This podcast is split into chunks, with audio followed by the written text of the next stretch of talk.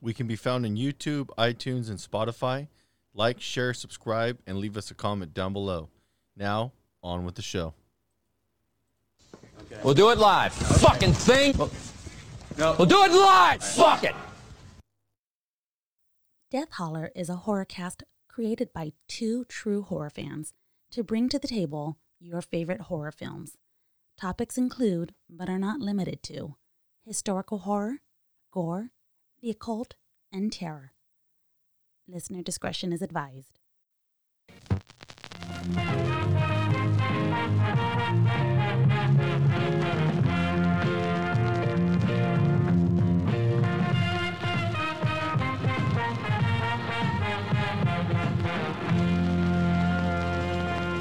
Hello, everyone, and welcome back to Death Holler. Uh, this is a special presentation of the House of the Devil. I'm your host, the Reverend Dr. Death, and joining me as always through the spirit box is the ghost of the most, La Urana. How you doing, Urana? Reverend, I am doing wonderful. I am haunting the new and improved Blue Collar BS Studios. They thought that a good old modification would get rid of me, but I'm still here. Yeah, I guess they didn't uh, have enough uh, protections uh, built in, didn't burn enough sage to keep you out this time, so. Nope, they couldn't get rid of me. Well, today's uh, uh, special episode uh, was originally going to be part of the uh, discussion we had on Rosemary's Baby. It was originally actually going to be an Attack of the Bees segment, but I just started seeing so many parallels between the movie that we're going to discuss today and Rosemary's Baby, especially given the societal differences that were going on at the time and the and the kind of the compare and contrast between the two of them that I kind of want to break it out into its own thing. So that's kind of where we're at with this episode. Um, also, uh, one little thing I wanted to bring up from the last episode that I that I don't think that I mentioned was that around the time that Rosemary's Baby was going on, we did mention some of the societal, you know, issues that were, you know, occurring at the time. You know, JFK had uh, been assassinated. We had the uh, civil rights uh, movement, uh, women's, you know, uh, rights movement. But Anton, the biggest thing, I don't know why I left this out. Anton LaVey and the Church of Satan had just started up, so that's kind of a big Yes. thing. oh, naturally, I read about that. So I was thinking, hey, we could have talked about this. And it's kind of funny. Well, maybe in that time they weren't ready for Anton LaVey and didn't quite know exactly who he was. Because I was thinking, why wouldn't they at least bring up an aspect of that church, which I guess they did with the cult, you know? Yeah, and I, I think it was in in the subconscious of everybody at the time. I mean, that's I think that's what spurred the you know this spat of satanic films that came out: Rosemary's Baby, The Exorcist, uh, the one we'll be discussing in the near future, The Omen. But I. Yeah, I don't think that it quite hit them at the time of Rosemary's Baby so much that they, you know, that they were fully aware of what they were getting into with this. Um, but by the time that this movie that we're discussing today came about, which this one was actually made in 2009, I believe it was, but regardless, the the time period that set in the the late 70s, early 80s, the Satanic Church had been in effect for a while, and and there's a phenomenon that went on in the country called satanic panic. And and before we go into anything else i think it's time that urana goes into a little bit about what satanic panic was. So we have a good basis for what the actually the two films that i'm going to bring up today uh, kind of have as their background Yeah, the Satanic Panic, I mean, it plays a huge role um, in the films. I mean, I don't know. Looking at my research here, maybe not directly related, but I can see. Uh, so, the Satanic Panic was uh, a band of four guys uh, by the name of Trash, Dave, Smut, and Filth. And they basically were risen from hell. Originally, they had a deal with the Dark Lord. And they basically he was like their talent scout to basically kind of i don't know make a deal with the devil uh they can basically you know they went around they were killing some people in high school had a deal to basically kind of i don't know was it the fright club they were trying to beat oh yeah well if we're talking about uh, the satanic panic they referenced in uh, in Sabrina, yeah, that that's what they were doing in that one. Yeah, that that's that's what you know the, their whole beef was. Yeah uh, i thought it'd be really good to talk about that satanic panic. That's what you wanted me to research right? Well, that uh, I was thinking along the lines of just the cultural phenomenon itself, like uh, you know, as far as like just the the craziness that the country itself went into, because there was there was a time in this country's history where, uh, and around the time the movie this movie was set today, The House of the Devil, the the late seventies or early eighties, and I would even argue into the mid to late eighties, uh, it still reared its ugly head where everywhere anybody looked and i don't know if this was a you know just a facet of the fact that we were in a more conservative culture at the time under reagan but everywhere that Oh, everybody looked we had a uh, it, it was just uh, there was uh, satanic cults were kidnapping kids. Uh, there was you know mention of it as far as like I think John Walsh's son whenever he got you know uh, was Oh, God. kidnapped. You know they they they thought that that was part of it, and I mean and it went so far as that. Um, even kids playing Dungeons and Dragons at the time were, you know, oh, it- Oh, I know.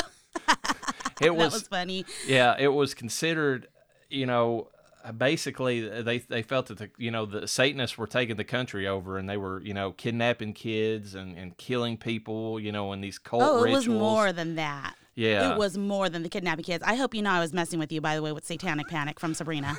I had to bring it up. I- when I- you told me to research Satanic Panic, I, I, I kind of figured that you were because you'd mentioned some other things, you know, off air to me that, that made me think that you'd researched the actual phenomenon. But yeah, Dang it, I shouldn't have even told you. I should have just let it be a full blown surprise. Yes, uh, for those listening and those following our last episode, our last special presentation, um, in The Chilling Adventures of Sabrina, there was a band by the name of Satanic Panic, uh, causing all kinds of mass hysteria of their own. Not really. They, they actually kind of sucked. Um, no, the real Satanic Panic. And you know what? What- when what- you when you Google Satanic Panic, go ahead. I'm sorry, Reverend. What one thing I was going to bring up, if we're going to reference other things that we've brought up on our podcast, if you go back to the Vivitch episode, actually the Attack of the Beast Oh, segment on that, that. was actually the movie I mentioned uh, with Jerry O'Connell and uh, Rebecca Romijn. It was called Satanic Panic, referencing you know obviously the whole you know thing that we're going to be discussing today, but it's kind of a tongue in cheek play on it. Well, the movies you've been selecting, and we've been watching, granted, we selected them together, they really are tying into each other a lot. Especially, I'm seeing a lot of Rosemary ba- Rosemary's Baby references in almost everything I'm watching lately. So it's kind of funny, um, all the way from Chilling Adventures of Sabrina to, you know, what we watched, you know, recently.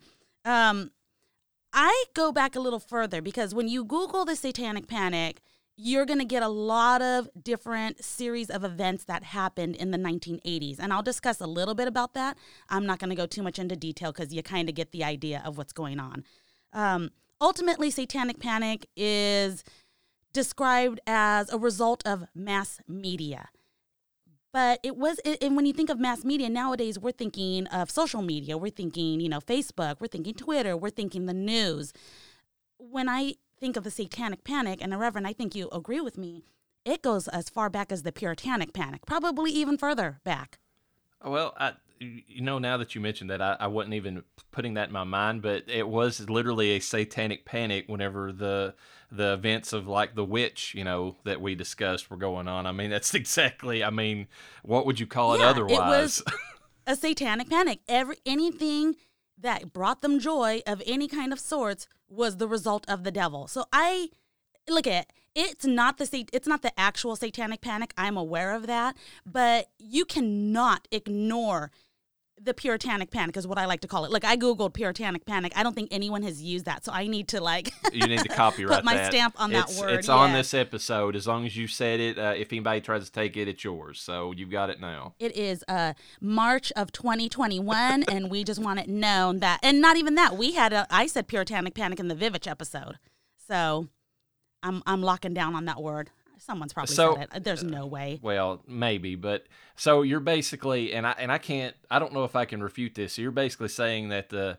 the puritanical roots of this country have led to uh, uh, basically a satanic panic of sorts that's n- never really left this country's founding, and it's kind of continued with us over the centuries and decades. Well, now that you say that, I wasn't thinking that, but that's not necessarily untrue. I mean, I don't think so much it's Puritanism. I think it's just people and scandal and how, you know, rumors get spread and what you do with those rumors after that. Because if you think about it, when we talked about the Puritanic Panic and the Vivitch, which ultimately led into the Salem witch hunts and the trials, which that was, let's see, the Puritanic Panic was the 16th century. Still within the 1600s, I mean, you had 1690s, the Salem witch trials. Mm-hmm. Then, way fast forward, look, I know there's gaps I could fill in from then to where I'm jumping to now, but 1960s, well, 1968, you had Rosemary's Baby, and that caused hysteria. Well, uh, you could probably go. For the times. You could go f- a little bit farther back than that if you want to really kind of tie it all into. I mean, something else into it. Uh, what would the Red Scare be? But kind of a satanic panic. I mean, it wasn't the exact. I mean, it wasn't Satan necessarily, but they called the you know the the hunt for communists a witch trial. Like, I mean, it, so it's. I mean, there there's hints of that same kind of you know mentality at least even back in the fifties. Oh, it, it it goes on as we get closer to our current times, which honestly, witch hunts it may not be called the satanic panic, but witch hunts are directly correlated with the satanic panic. Uh, You basically you're you're putting a mark on somebody and say we need to go after them because of blank, because that's how it happened. But what caused this specifically the satanic panic was all the different things that related to the devil or Satan himself that really got people unhinged and scared and nervous. In 1969, Anton LaVey, as you had mentioned earlier, he kind of made his, you know, debut and he was the Church of Satan, which as we know now isn't they don't worship Lucifer. They don't worship the devil. They are more or less kind of mocking religion by acting like a religious cult or religious deity of sorts. Yeah, some of the So- some of their stuff's kind of goofy. I mean, they literally just like, what does the Bible say that they do in this certain ritual? Let's just do the opposite. It's kind, I, I don't know. the opposite of it. Yeah, kind- they have their own rituals. They have their own weird. Like he did it, granted for show, but it scared people. If you are conservative and religious of any sorts, like really religious, you're following, you are a Bible thumper, or you are following the word of the Lord. It's gonna scare you because you are taught to fear the devil. So I can't necessarily blame them. Now, not long after that, in the 1970s, we had the Manson murders. True. I mean, okay, this was before the quotation mark satanic panic. Then you had The Exorcist. Tell me the fear of the devil was not deeply rooted in all of those. Well, I mean, it, it, it was, and if you want to go even further, uh, we'll get into this more in the Omen episode that we're going to record here very shortly. But uh, the the whole genesis of that was uh, literally the guy who who came to him with the idea for for the Omen was a born again Christian, and he was, you know, like, what if, you know, and like he was in, you know, after seeing some of these other movies around the same time, was just like, what if the Antichrist lives amongst us? And it was, you know, more of that, you know, religious, uh, you know, fear of the devil type thing that fit into that movie. So, you know, it, it, it all kind of went through. Uh, really, from the 60s, there's a through line all the way to the late 70s that led into this whole event that we're talking about. Yes. Now, as we rolled kind of into the late 70s, out of the 70s, and to the 80s, where the satanic panic literally took off and was called, identified as the satanic panic, I mean, you had murderers like the son of Sam, David Berkowitz, Berkowitz, excuse me, and Richard Ramirez, which, I mean, the, the one thing when I think of Richard Ramirez, I think of the pictures they they made of him that they put up around Los Angeles, and I think about the time he was in court and he had the uh, pentagram on his hand.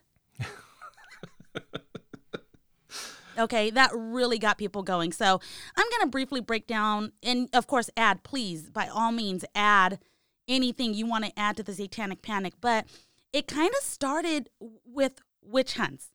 That's not how it's described at all. When you read or listen to any kind of podcast about the Satanic Panic, they just talk about basically young children that started accusing a large, vast amount of people of very inappropriate things. Um, we're talking about sex crimes, we're talking about murdering, uh, just cannibalism, anything evil you can think of.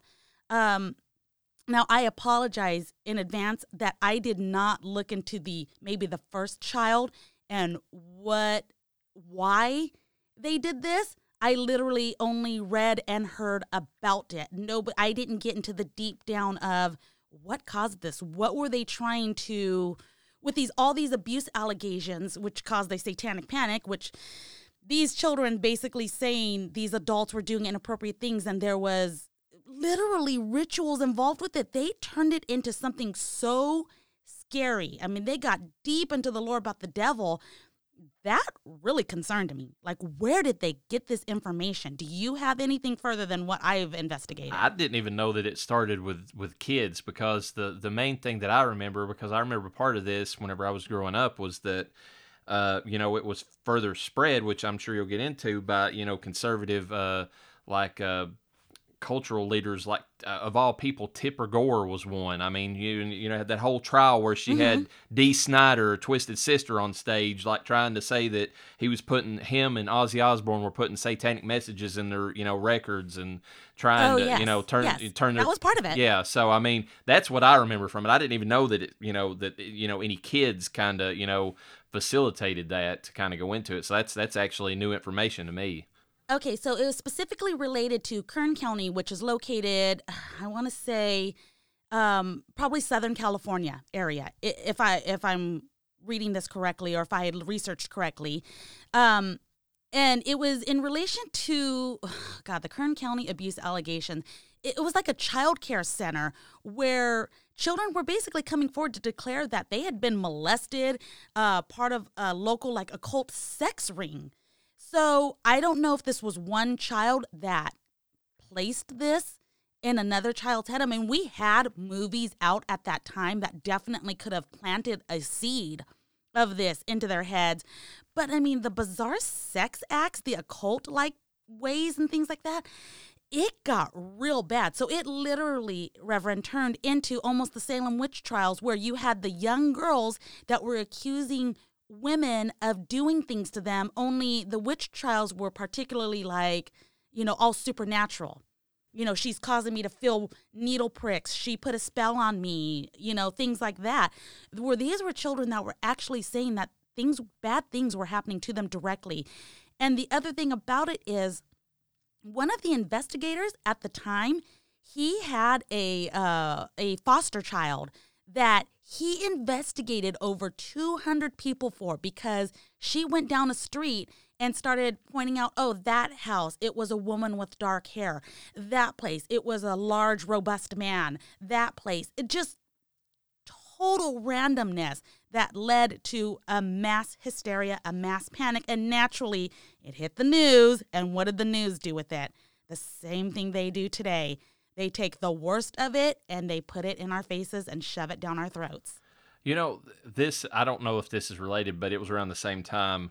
Um, this kind of reminds me of the, the craziness that went on around the same time that, uh, you know, they, they, they had the fear over the razor blades and the candy and all that. And, and the, Oh, the whole story behind that, tur- I mean, it's kind of a tangent, but the whole story behind that came to be that, like, there was one kid who uh, you know whose parents said that that happened to him but like it turned out later there was no proof that it ever happened it was kind of made up i don't know whether Oh, by yeah. the kid or the parents but like from then on like it was like you cannot give kids like you know uh, candy that's not already been you know that's already wrapped and all that because you know where we, and we got to take them and have them x-rayed and and uh, you know it's like one of those urban legends that just like you know took off from this little local event and you know just and and, and they think and they think uh, if if it even did occur in that certain situation that it was actually a relative of the family like one of the uncles that put the razor blade Oh, in the yeah. kid's apple or whatever but because of that one thing everybody was doing it so it was like so i could see where you know something like this would you know naturally snowballing, you know just avalanche into something you know completely you know crazy Well, the reason I brought up such older events such as Puritanism, you know, the Salem witch hunts and trials, the movies, and the murderers is because you can see throughout history where it constantly repeats itself. And the reason I brought up the murderers was because I really think that, like, specifically, like Richard Ramirez, I think, or even, you know, Charles Manson, those were igniters. Those were things that were within a decade of having happened. Everyone was aware of it so that when not just these children but when people took this information that they got and ran with it they had physical proof. No we have people that worship the devil. Charles manson exists. Anton lavey exists. Richard ramirez exists. They had all this information to go off of and they ran with it. And it got real bad. It was just like the Salem witch trials. You literally had a person let me I have an example. There was a priest that he was disgusted by all these accusations. So he decided to stand up in the middle of court, you know, during while accusations were being made. It was more like a press conference, if you will. And he had asked the the investigator, "Hey, are you sure because a lot of these people are parishioners of my church and this just doesn't seem right." To which the investigator said, "Wow, you seem to be on their side. Do you support what they are doing? And he was like, No, I absolutely do not. I'm just making sure that you guys are doing the proper steps, going through the proper channels to make sure that you really know that this is happening before you accuse them of this. To which the investigator then, a week later, had a new list of people to be investigated and suspects, and that priest was on that list. that sounds exactly like this the witch trials. During, I mean, that's... yes. So this is this is the Satanic Panic. This is why I brought up the older stuff. Um, the Satanic Panic did go on to other things, like you mentioned, where you start accusing, you know, music makers of worshiping the devil, and you know, other churches got accused of certain things, and it just started getting everywhere. I mean, I think you and I can agree that even now we have the news where if somebody doesn't like somebody and they talk about it on the news, everybody hates that person, or you're supposed to. And if you don't hate that person, you are literally might as well be worshiping the devil. It's yeah, I, I didn't think about that, but eh, if you want to, you could probably label cancel culture as the new witch trials. I mean, really, if you. I mean, you say one, you know, uh, somebody gets, you know, this wild idea about somebody, you know, get the mob together, put an end to them. I mean, it's it it's kind of the same thing. Just you're uh, instead of now, it's more like a uh, scarlet letter, as in like let's let's shun them, as opposed to like burn them at the stake. But you know, it's that kind of same yeah. concept. Well, it was funny because I was listening to a podcast and they were trying to keep politics out of it, which rightfully so, but they were trying to lean more towards one side saying, well, it was the conservatives that caused the most issues by doing this, this, this, and this. And I was thinking in my head, I need to research to see how old this podcast is because do they realize that the other side is the side doing that right now, canceling everything and saying this person is bad? We need to make sure that they are removed from society and, you know, basically cut his head off. Yeah. You know, his or her head off. Yeah. So, yeah, I, I the, the research I got to do on this was okay. Now that I've gone through it, I've enjoyed it, but I messaged you and said, This is bullshit. Because it was. because literally, what the actual satanic, not talking about the historical stuff I went to, but the actual satanic panic was a lot of daddy issues. Um, I hate to say, you know, children that were displaced at young ages. There was definitely abuse, but not all of it excuse me, None of it was occult like at all. They found that out for sure. All of the accusations that were made, none of it happened. I'm not saying that these children didn't have a hard life, the ones that started it, by the way. Um, and I'm not saying that there wasn't some sort of abuse, whether it be mental or not. But what basically everything they said was not true at all. And I don't know how they walked it back. I didn't get that far into it. Or at least, let me rephrase I never literally found any information about how it was handled after they found out it didn't happen.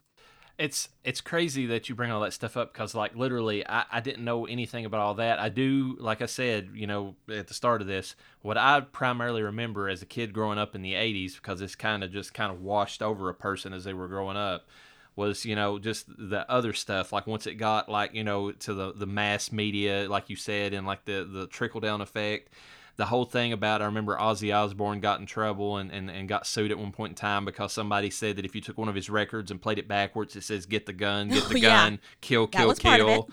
Um, you know, of course, Twisted Sister Dee Snider got up there and basically gave Tipper Gore what you know what she needed as far as like you know telling her off.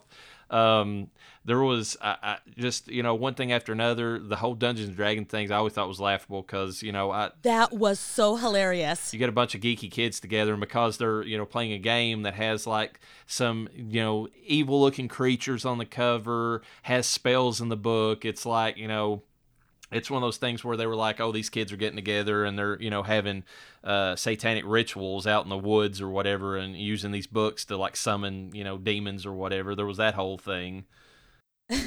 I actually have a funny story about that. I mean, not a long one at all, but my very Catholic parents, uh, they would, they like absolutely refused to allow me to play Magic the Gathering. They told me I could summon the devil.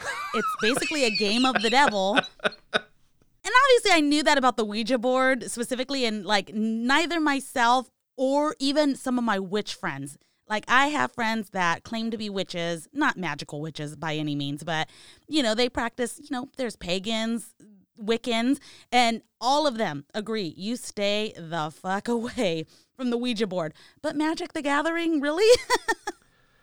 yeah, I mean, it's it's it's went through time too. I mean, it's not just those ones because I remember something, um, you know, and I guess it's a factor of living in the Bible Belt, but and and you might not have got this so much, but there was actually talk when the Harry Potter movies came out of trying to ban those. Oh yes. I mean. Oh yes, big time. Okay, and I got another funny one. I don't know if you've heard this one. Pokemon. no, I didn't know Pokemon was on their uh, list of things that were satanic somehow.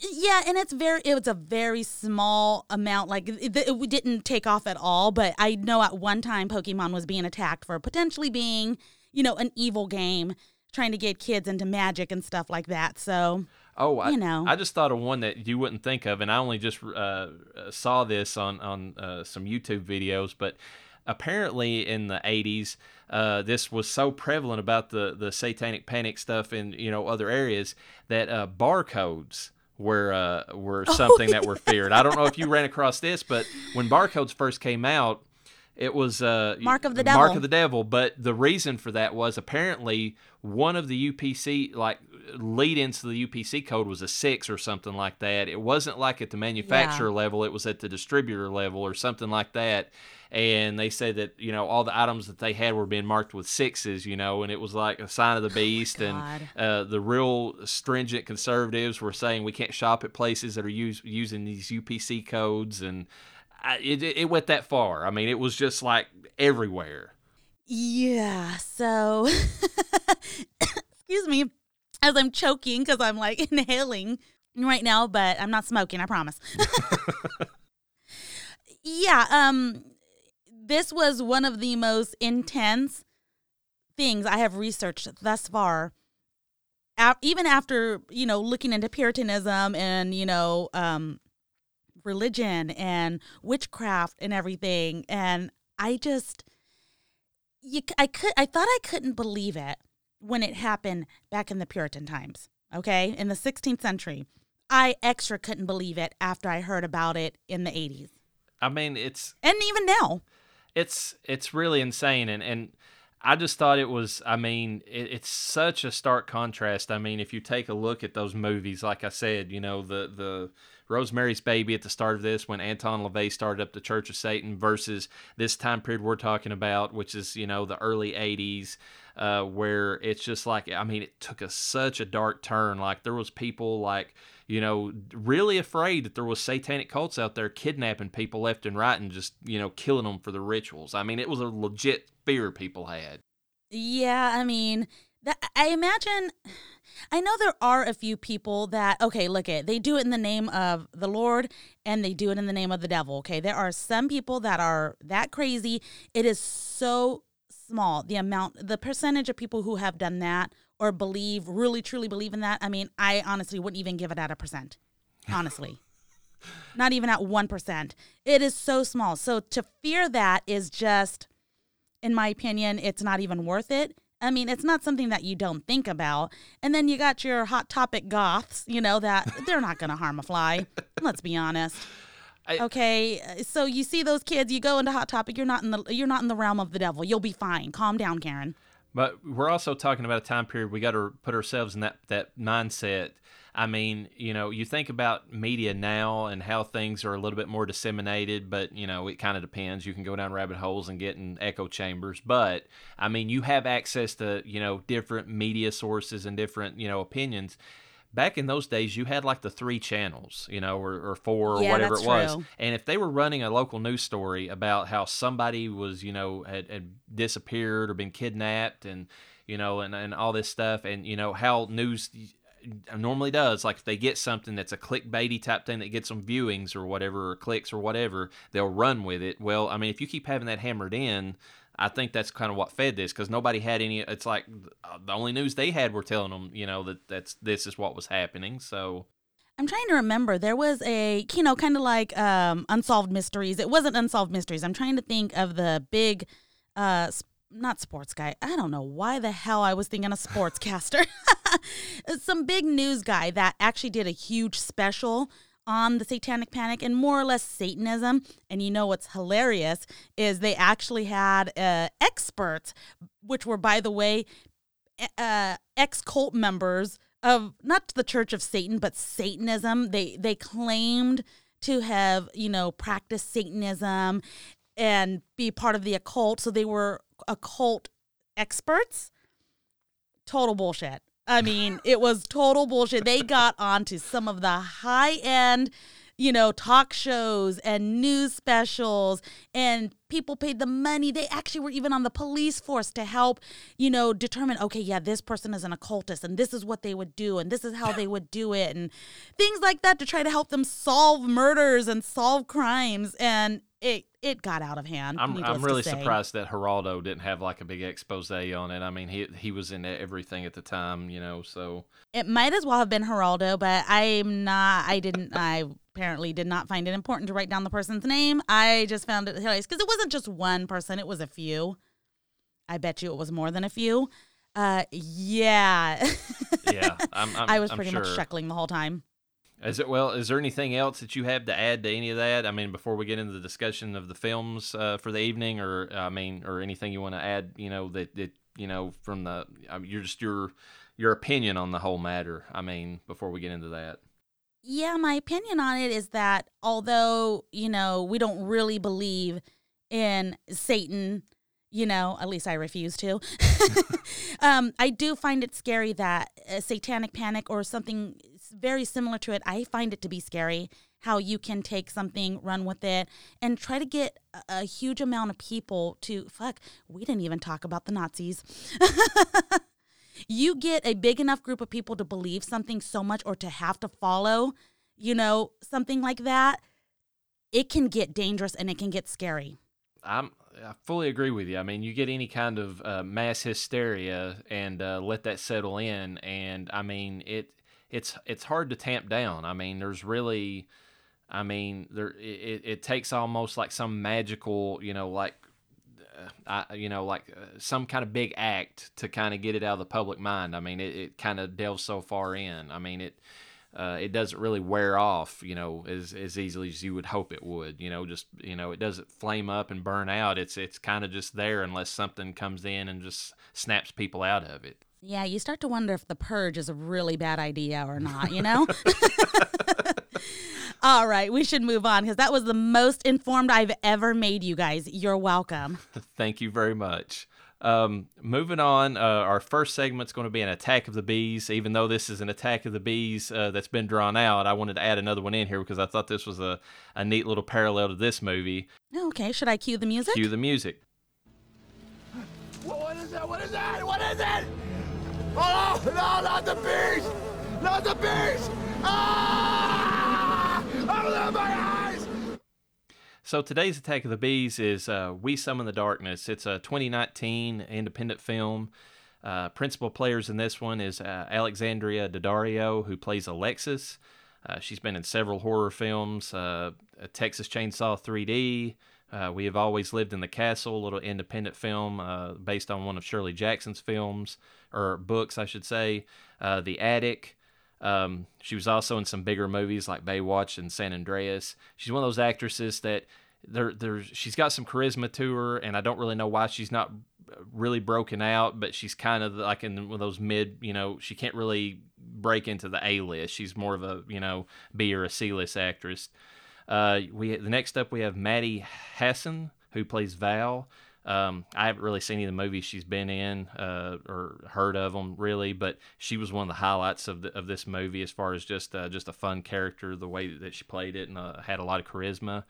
Uh, Amy Forsyth plays Beverly. She's been in a ton of indie films, uh, Torment, uh, A Christmas Horror Story, which includes a Krampus B movie.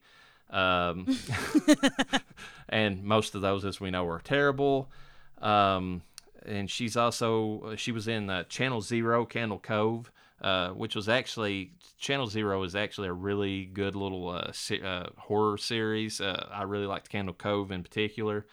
Uh, Hellfest is another film that she done recently, which is kind of a neat twist on like a theme park that has Halloween events, but it's like one of those ones where they have full contact. But you know, of course, there's an actual killer this time when they're going through everything. And uh, last but not least is Johnny Knoxville playing Pastor John.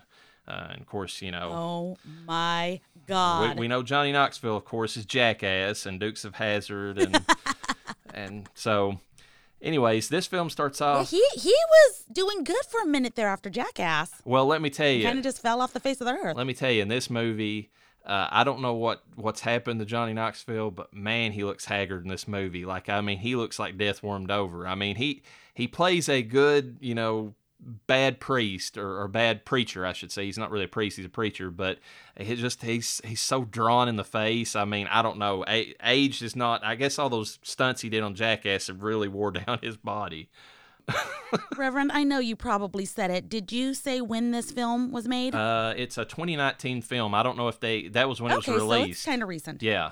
Okay. Uh, it's it starts off in Indiana in 1988. Uh, the three leads uh, are kind of dressed in like a punk slash heavy metal type, you know, get up. They're on their way to a heavy metal rock concert.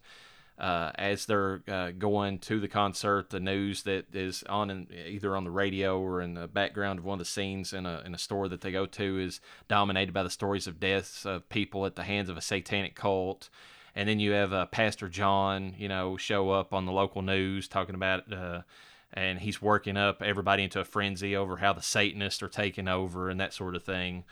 Um, they, uh, the girls, uh, as they're, you know, as they're traveling along, have uh, these idiots in this uh, van kind of throw a milkshake onto their windshield, and you know they, you know, kind of get pissed off about it, but it turns out that whenever they get to the rock show, they see the same guys, you know, that's in that van at the show, and so they decide to do something similar. They throw like some uh, fireworks inside of it, and they, you know, kind of, you know, piss them off. But at the same time, uh, they decide that they're going to, you know, uh, one of the girls takes a liking to one of the guys in the van, and so they decide that they're just going to, you know, meet with these guys after the show.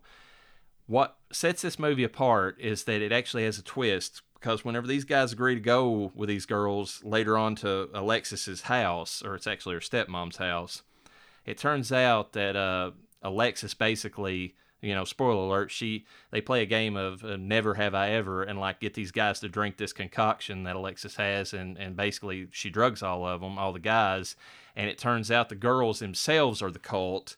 And the twist is is that there's not actually a satanic cult in this movie. The girls are all members of uh, Pastor John's, um, uh, you know, church, and they're trying to work, uh, trying to get more converts into the church by going around killing random people, especially like these, you know, heavy metal, you know, quote unquote, uh, satanic, you know, uh, you know, uh, people that are listening to you know satanic music basically they're they're going around killing them to get the the good church folk into the church and drive up you know pastor john's attendance so i thought that was a neat Okay, I, that's yeah, that's kind of a neat twist. I thought it was a neat twist if there's actually no satanic cult it's actually the the the you know uh, evangelical church that's actually causing all the the killings oh shit!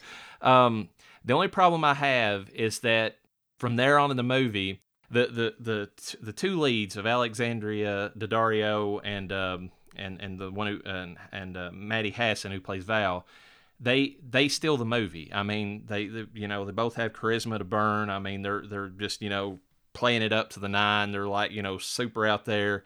The the third you know female lead, she's kind of like the one who's on the fence. So she she's more the straight person in the film it's one of those movies where you root for the bad guys because there's i mean because the three guys that they pick up they're complete duds. Like the guys who play or the actors in the movie they they don't really have much personality. You don't really care for them i mean i you know it's one of those movies where if you're what like I'll, I'll put it in you know as an example. If if you were watching a jason film and you know everybody's grown to you know basically root for jason. Well in this movie you know you're rooting for you know uh, Val and Alexis to uh, basically you know see how crazy they can get with their kills, but the movie plays it more like okay they're the bad you know girls or whatever, so the guys uh, have to get out of here somehow and.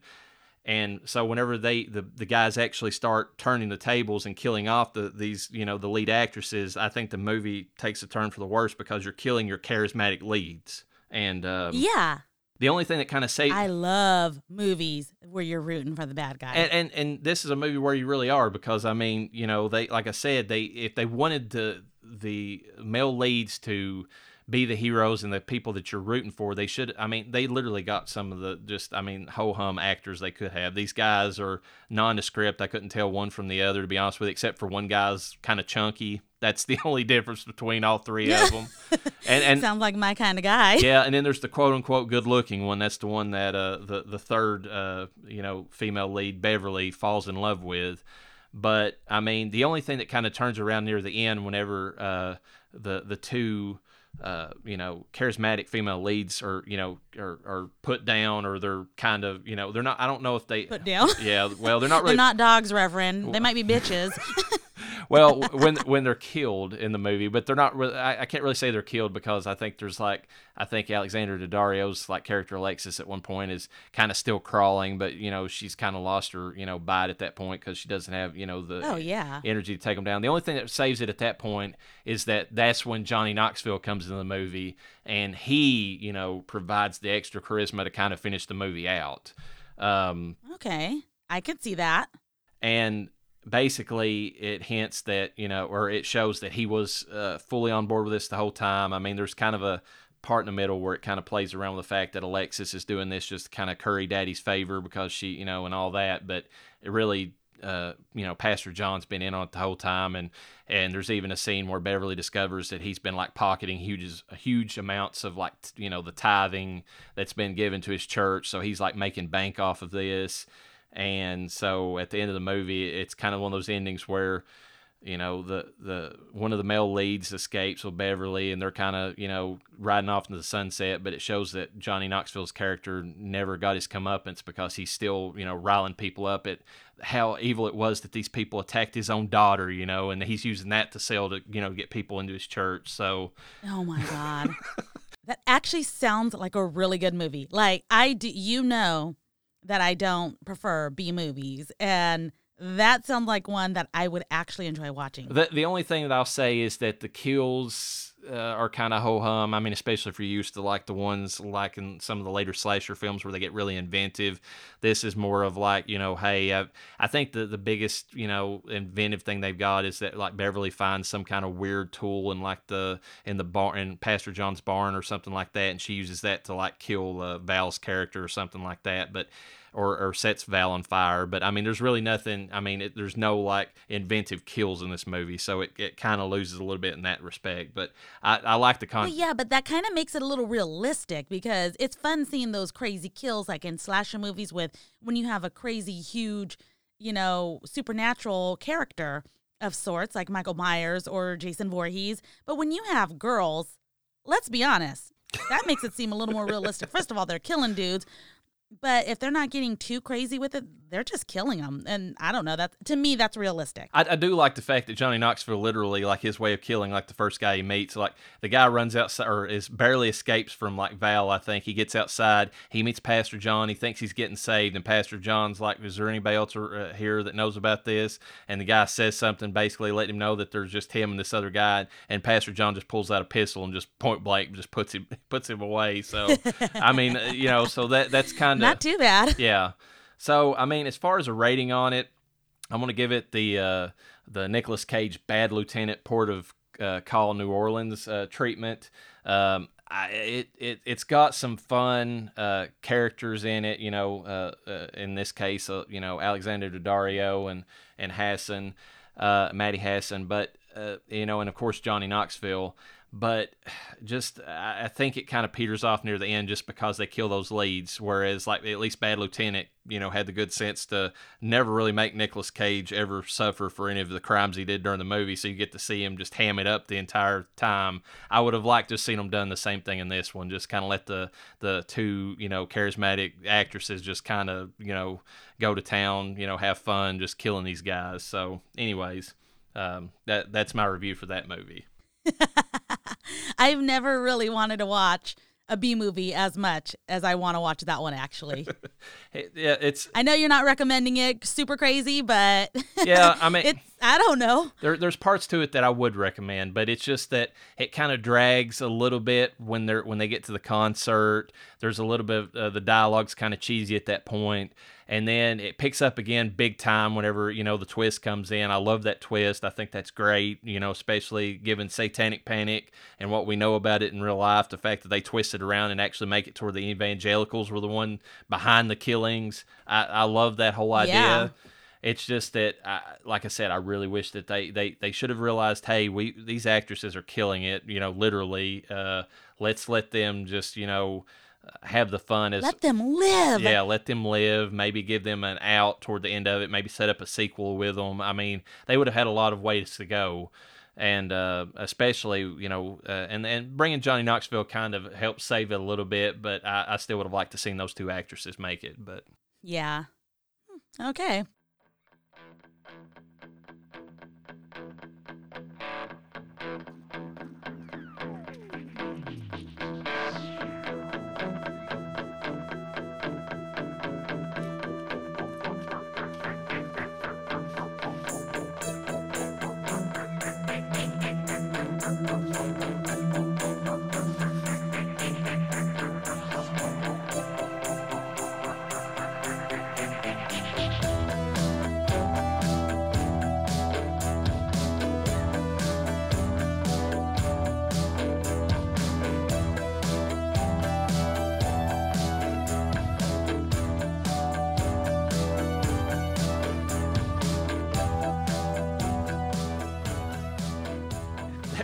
To our main film for the evening, uh, which of course is the the House of the Devil, uh, uh, written and directed by Ti West, uh, released in uh, actually on October thirtieth, two thousand nine. So right in time for Halloween. Spooky season. Spooky season. Uh, the principal players we had for this film, uh, the lead actress, of course, is Jocelin Donahue, who plays Samantha. Uh, she's the she is the main protagonist. Uh, she and she's actually been in several horror films since then. Uh, she was in one called Trap the Devil, I think. Uh, Trapped the Devil, which I think went Dead Awake, which might have been previous to this. But then she was also in Insidious Parts One and Two, oh. and more recently in in the movie Doctor Sleep. Hmm, okay. Uh, Greta Gerwig plays Megan, her best friend, and uh, she's actually a writer, director, producer and she's very commonly known for basically her, uh, one of her big. I think she won an Academy Award for this movie called Lady Bird. It's like more of a. I watched it just after the movie, just kind of see what Greta's own like you know her own direct, directorial you know like views were, her spin was. I would rate Lady Bird as more of like if you. I don't know if you ever saw the movie Napoleon Dynamite, but just imagine yes. a less a less goofball female version of that movie. That's kind of what Lady Bird's like. It's it's okay. like this coming of age story about a girl in high school, and she's you know she's kind of weird, kind of like Napoleon is, but not quite to the extent. I mean, it's not played. It's a comedy, but it's not played as goofball comedy as is uh, you know Napoleon Dynamite was. Uh, we have. She's got some audacity writing a story about my life. Is all I gotta say. So. it, it I'm gonna I'm gonna need some money for that. it was set in a it, it is set in California, so I mean, and so there's that. Oh my god.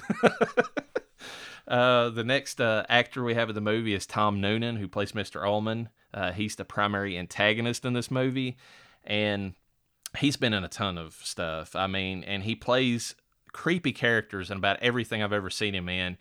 And a little thing about him is he's a method actor. So I don't know what he did on this set particularly because I didn't hear anything about that in the behind the scenes.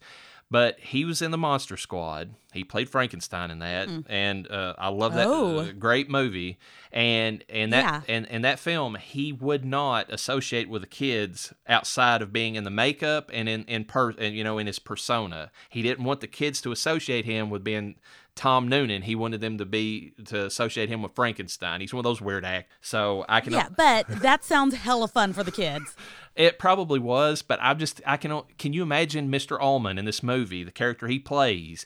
Like, how did he interact with anybody? I mean, that, ugh, I, I don't even want to think about how it was trying to talk to the guy during Yeah. the filming of this. He stood out a lot in this film for me. Um, one of the people that I kind of liked the most because he gave me the creepiest vibes. Oh yeah, yeah, and and you, you'll probably and might I mention, he is morbidly tall. he he is massively Either that or, yeah, because I was like, either, because, okay, I don't know how tall Jocelin Donahue is, but she looks like she could be tall. She almost looks like, I, you know, I think don't she. I, I think she is tall for a, for a lady, and so like the, the the the height discrepancy is is that much. We'll get to that scene, but that that scene where they first introduce him to her, like they really play it up like big time. Some other movies he's been in. are oh my God, she's only five four. She's my height. oh really? I thought she was taller than that. I'm sorry, but anyways, uh, other movies he's been in is Wolfen. That's another horror film he was in.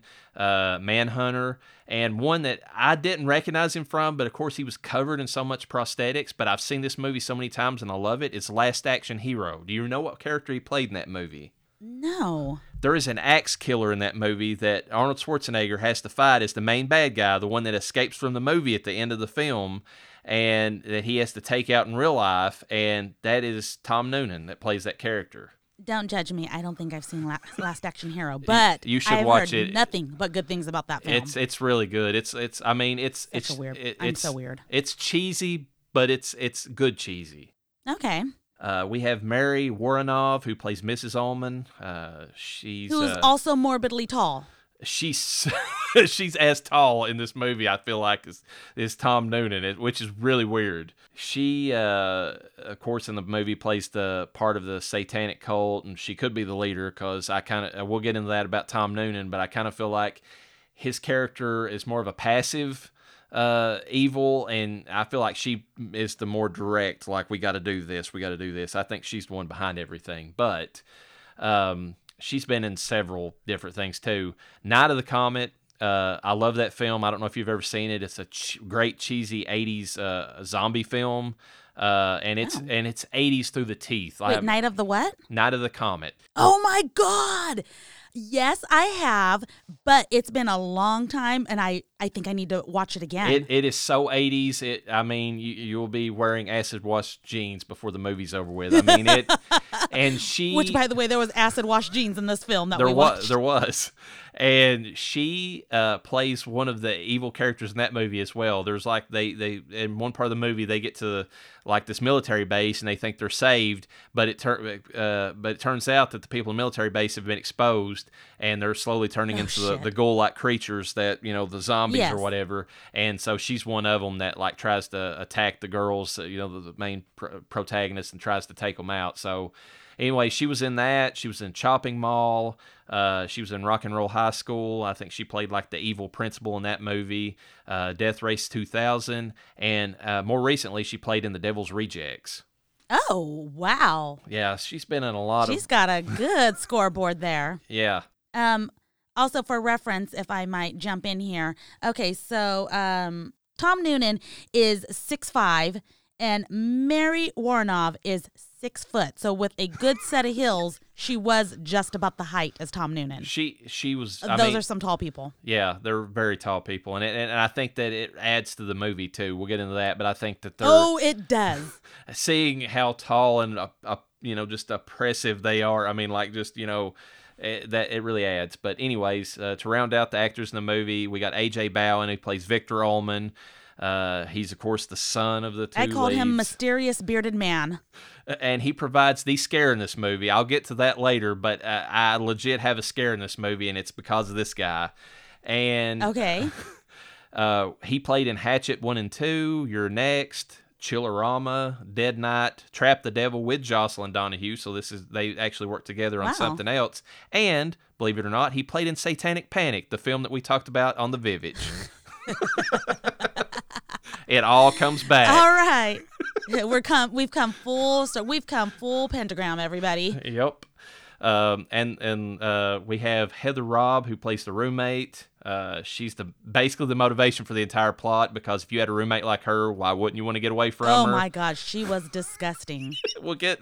I'm going to bring that up. It, yeah, she really did a good job with this, but she's played in other Ti West films. Uh, pri- there was a movie called The Roost that she done with him.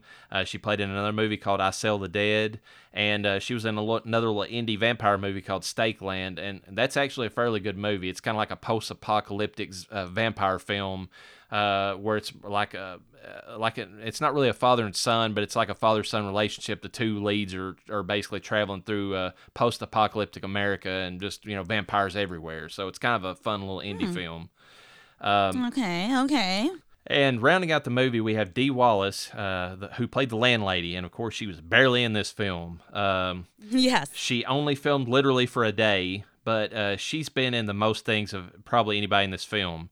Uh, she was in The Howling. She was the mother in Oh. e- the mother in E.T., so a lot of people know her from that. She was the mother in Cujo, and ev- Oh shit!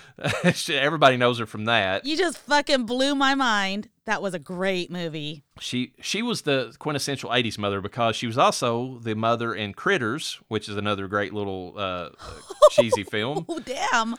Uh, she was in the, the original Hills Have Eyes. Uh, she was in the slasher film Popcorn. Uh, she was in The Frighteners. She played the uh, evil uh, girlfriend to the to Jake Busey's character in that movie. Um, Oh my god. she was in Rob Zombie's Halloween. She was in Rob Zombie's The Lords Fucking shit. The Lords of Salem, and she was rounded all that out for and was in Three from Hell. So Dee Wallace is is basically a, a horror movie queen at this point. Like she's been Yeah, I was gonna. I was wondering why you brought her up. I was like, she barely had a role. I did not recognize her. I Yeah. mean, she is a queen in my eyes now. She is a scream queen now because of Cujo. I mean, come on, you. She they filmed days in a fucking car. Yeah. and she made it amazing. yeah, she I mean really sold that movie and. I, and, and really, I think that's the reason she was in it for a day. They were like, it, it- you know, being a small indie film like they were, the fact they got Dee Wallace, I'm, I'm sure they were over the moon. They were like, oh my God, Oh, yeah. you know. Um, so let's get get right into the movie. We uh, have to start out, uh, you know, with the the opening splash screen saying how the film was based upon real events. Complete and total bullshit. Um, it, it might have been based on the Satanic Panic that we talked about, but nothing in this movie. I mean, it's the loosest interpretation you could say of a movie being based on real events. Yeah, because I mean, as far as I know, I've never heard of some. Well, I'm not. I don't even want to get into it because it'll spoiler alert it. But I- we'll get into it at the end of the film. Yeah, but I just want to say that I love the fact they even they had the balls to put that in front of the movie. I mean, it it's it's such bullshit. You have some fucking audacity. yeah, but it's there. Uh, we open up with the one scene that the landlady's in, the only scene that she filmed. yeah. Uh, Which I I immediately was like, she's a witch. which is funny because She's a witch. She she played a witch in Lords of Salem, so you're not wrong. I'm not wrong. You know, she had this intuition, and I'm like, mm, she's a witch.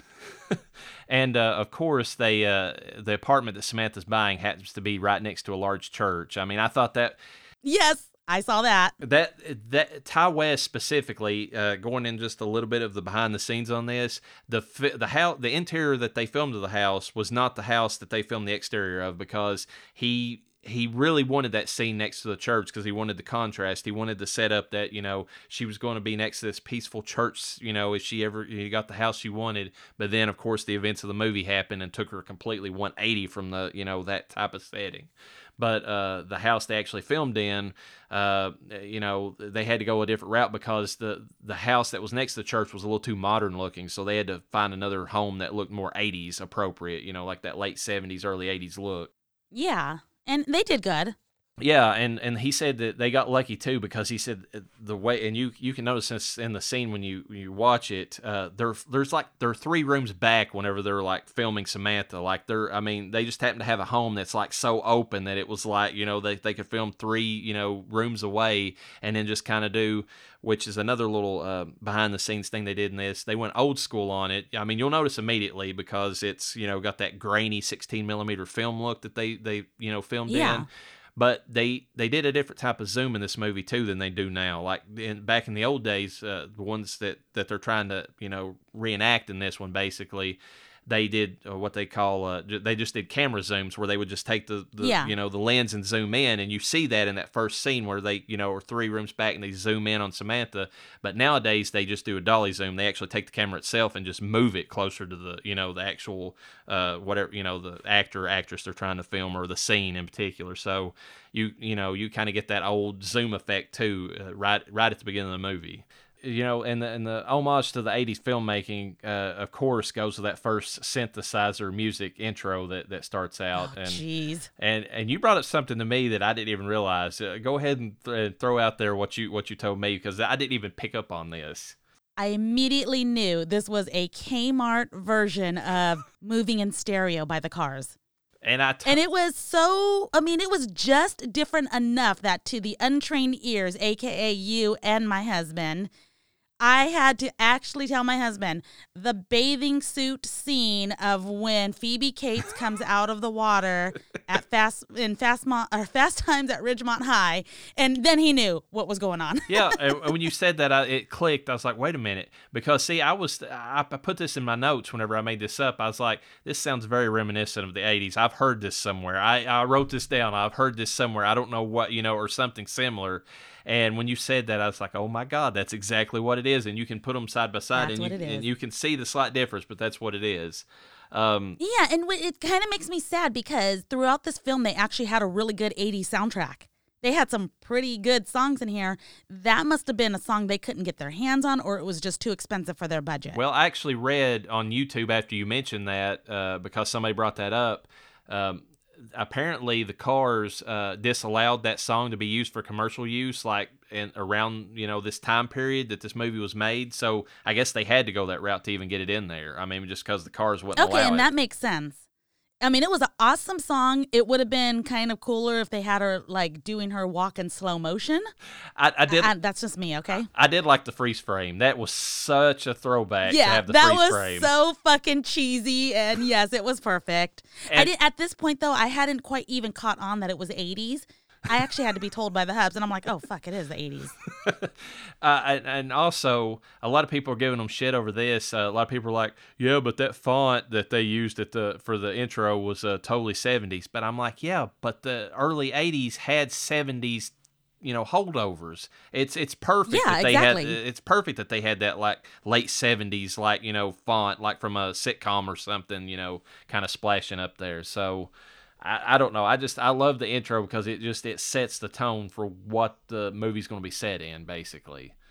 Um, yeah, and and going off the back of that, uh, all the clothing in the movie, the sets, the, it's the best they could. The props, they were almost completely for the time from the time period.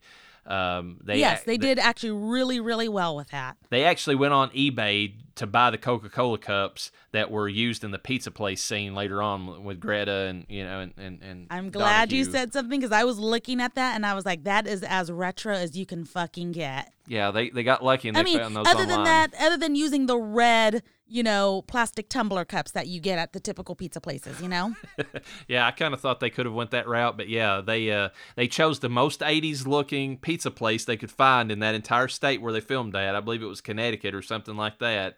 And they and and, and because the cups were slightly off, they went on eBay and got those. And and there's a little bit Oh, more wow. that they did later on to kind of, and I'll get into that. But yeah, I just thought that was kind of cool that you know they kind of they tried to stay so close. The only thing that threw me was later on there's a scene where Samantha is talking on a phone in the dorm and it's one of those clear uh you know uh uh, corded phones or whatever and I, I kind of felt like for the early early 80s they might have had those available but I, I felt like that was more of a late 80s thing but you know that ma- you know that's I only- thought that was a 90s, honestly. So Eh, I'm with you. yeah, so I, that's the only thing that threw me off. I'm like, eh, the clear phone's kind of a, you know, but that's the only thing that kind of I thought was out of sorts for the movie.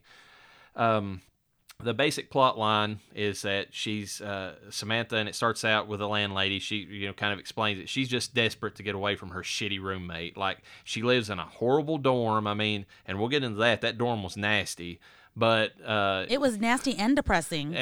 and and her roommate, we're not slut shaming, but she was a slut and a slob, and uh, di- didn't really care for Samantha's uh, private space at all. So I mean, I can see why Oh, she, why she was trying to get away from it. So the gist of this movie is literally she's trying to get this apartment. Uh, the landlady gives her deals like, listen, I'll cut all the other expenses, but you got to pay me the first month's rent up, up front. And uh, so she takes this uh, weird babysitting job uh, to try to get enough money to before you know she loses the apartment, and that's the simple you know setup for this whole entire movie. Um, Which can we talk real quick? Maybe we should honestly wait until we get to the point where she negotiates her fees because that apartment was probably cheap, not cheap, but right around the price range for the time. It was what three hundred dollars is what I saw in the ad. right? Yeah, yeah. That Can we talk about her negotiations about how much she got paid for the babysitting job? Do we want to wait for that? what are you talking about? The six hundred dollars that she? I think it was around five or six hundred that she got out of that uh, Tom it was four hundred. Is that all she got out She of him? Because I, th- I thought she uh, held out even longer, and she got another extra five or another hundred on top of that. Well, okay, so it was. We should probably, you know what? Let's let's put a pin in that and let's talk about it when we get to that scene because I know we're gonna get to that scene. Yeah, yeah. We're going to discuss that scene, so that's fine. So let's just for everyone out there, just remember, she's getting an apartment for three hundred dollars a month. This is the eighties. they establish really early in the next scene the, why she's trying to get away from this dormitory. Uh, her room, roommate's got her locked out because she's fucking some new The ran- sock on the door. sock on the door. She's fucking some new rando that she's never met before.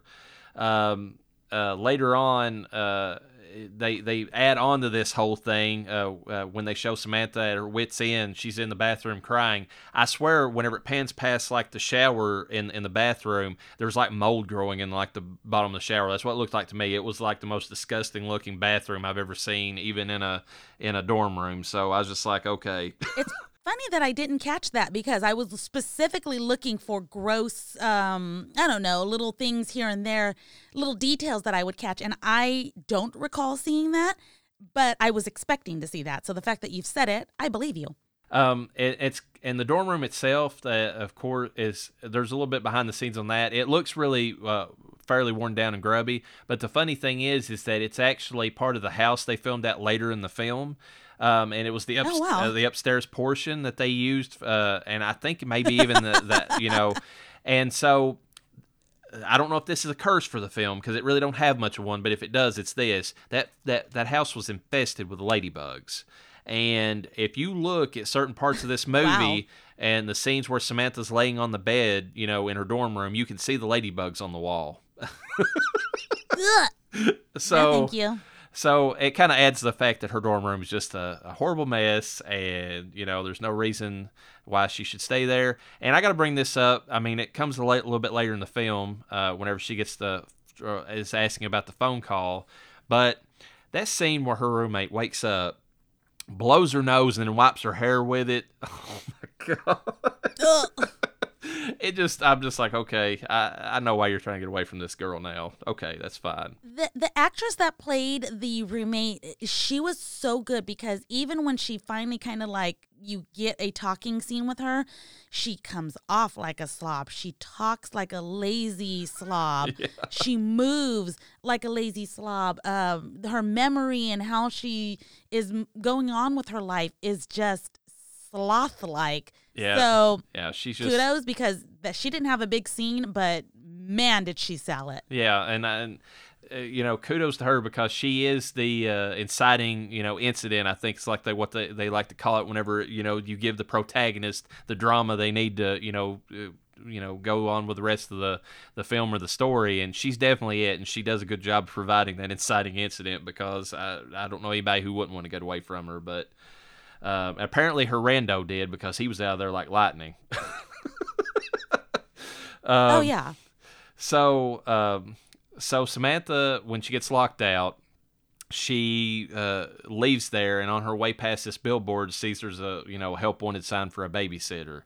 Really kind of creepy though when you look at it because there's nothing really on it. It's very plain. There's no details, just like babysitter with a dollar sign, and it's got a phone number. You know, with those little pull tabs at the bottom. Yeah, babysitter dollar sign phone number. And the next scene where she she finds a payphone, and you know a lot of kids nowadays probably don't even know what those things are, but she finds one on campus because it's the '80s, and she calls the guy and he's and it's Tom Noonan and man he just right from the get go just even his voice is kind of creepy it's just like he's got this weird like I mean for a guy as big as he is and as imposing as he looks later on in the film he's got this really like soft voice and it's just kind of uh, Yes, he does. and it's really it's really at odds with his character and makes him just that more much more creepy in the long run but like he and so she's asking him about the the thing and he's like well you know um, he basically tells her, I mean, during the phone call, he's like, "Well, hey, I need to do this immediately. Can I just meet you wherever?" And she's like, uh, "Okay." Uh, he said, "I'll."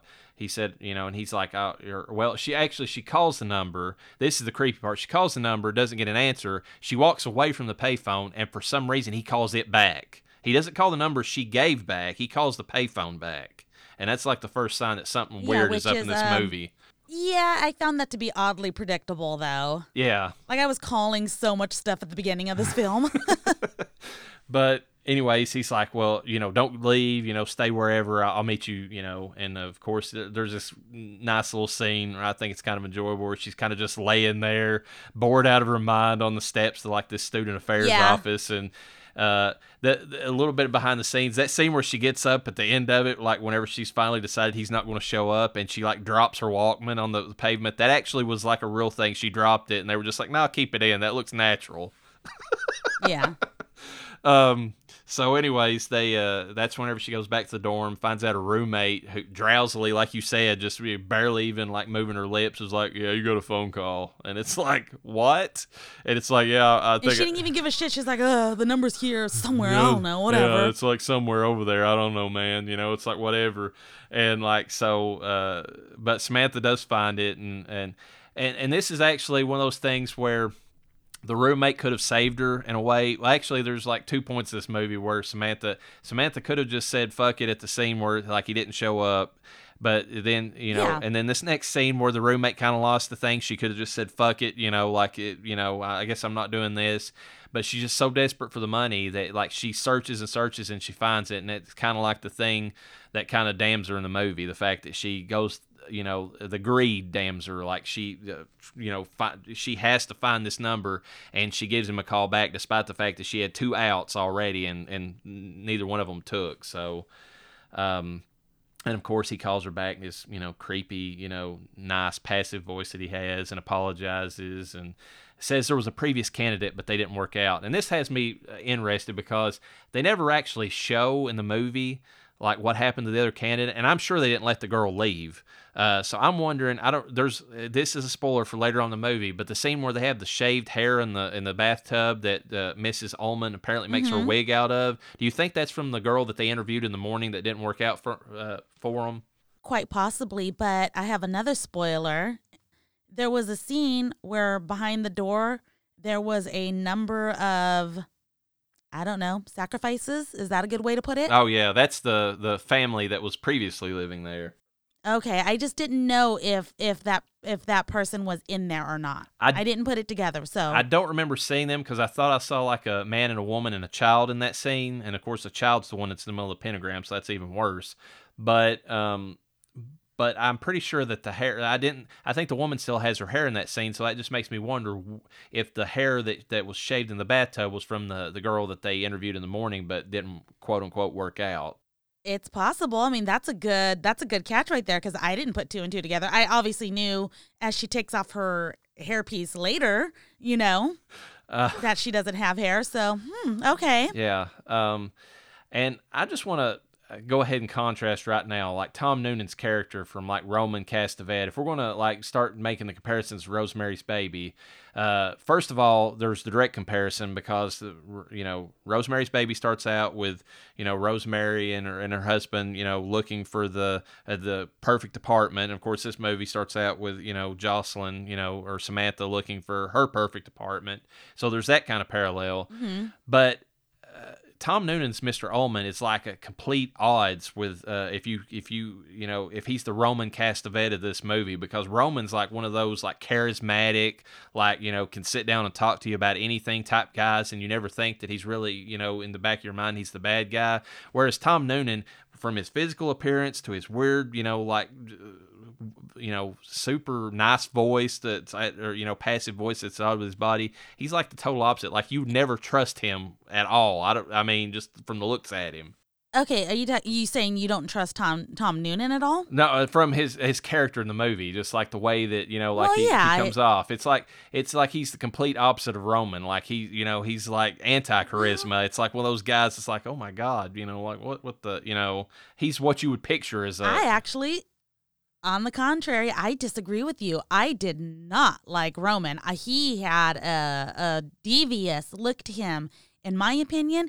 Whereas, you know, Tom Newman Noonan's character, I mean, he's tall and he had a very gentle demeanor in his movements. He was very respectful of her her bubble. that, her that private that is space, you true. know? That is true. And the way he talked to her and he apologized he you know he was like i'm so sorry if i, if I put you off and it, he was very gentle so i honestly th- look at he's he's gonna catch me is what i'm saying okay Well, maybe, maybe that's how it worked out. Maybe uh, that's why he was able to convince her, and whereas like, and maybe that's, I mean, maybe that's a you know a good contrast in the movies because Roman didn't. I mean, he, Rosemary was put off by Roman, but it was her husband that was you know. So maybe it's the Yeah. it's the male thing, like the, the guy who can sit down and bullshit with you, you know, like can pull in the males, but it's like that timid, you know, like I know I'm tall, but I'm, I'm a really nice guy, you know, that sort of you know Tom. Maybe that's like you know more inviting uh, from a feminine perspective, I guess. Maybe, maybe there's some, you know, absolutely maybe there's something to that. But you know, it's just it's a, it's an odd contrast between the two characters. I mean, they're like night and day. Uh, he's you a gentle giant Except there's one scene that we'll get into later that he kind of shows a little bit of aggression, and that's that's uh, kind of you know hints that there's a little bit more underneath the surface. But we'll get to that. Um, so right after this scene where he talks to you know uh, talks to her, uh, Samantha meets up with Megan, and that's whenever they have the the scene at the pizza place. And I, I kind of just love that scene because like uh, Greta Gerwig's character is like just kind of a tomboyish, like she doesn't give a shit about anything. She's just chomping on that pizza, has that look like man, this pizza's you know so shitty. But then she still she continues eating it. I just love that. She- yeah Uh, which is i mean there's another scene okay talking about the pizza she eats the pizza and she specifically says this pizza tastes weird yes, yes. I believe that's the exact dialect. And later on, we have another scene where she's eating the pizza and it tastes funny. I don't know why that stood out to me, but those two pizza scenes, it's like the pizza in this movie was horrible pizza. Well, the I'll get to the one later, but I think that's a direct contrast to Rosemary's Baby again, and we'll get to why I think that is. But um, uh, the one later in the movie, I- yeah, well, not Tannis, but something else. Yeah. Um, Okay. so anyways so uh she that's whenever you know so she confides in megan that you know uh she you know what she's doing and and and megan's kind of the doom prophet in this movie. I, I know we brought it up you know in the rosemary's baby uh, you know with hutch or whatever but megan's definitely the one in this. She's the one that's like you know samantha are you sure you want to do this? This is this guy's all kinds of weird. He st- stood you up.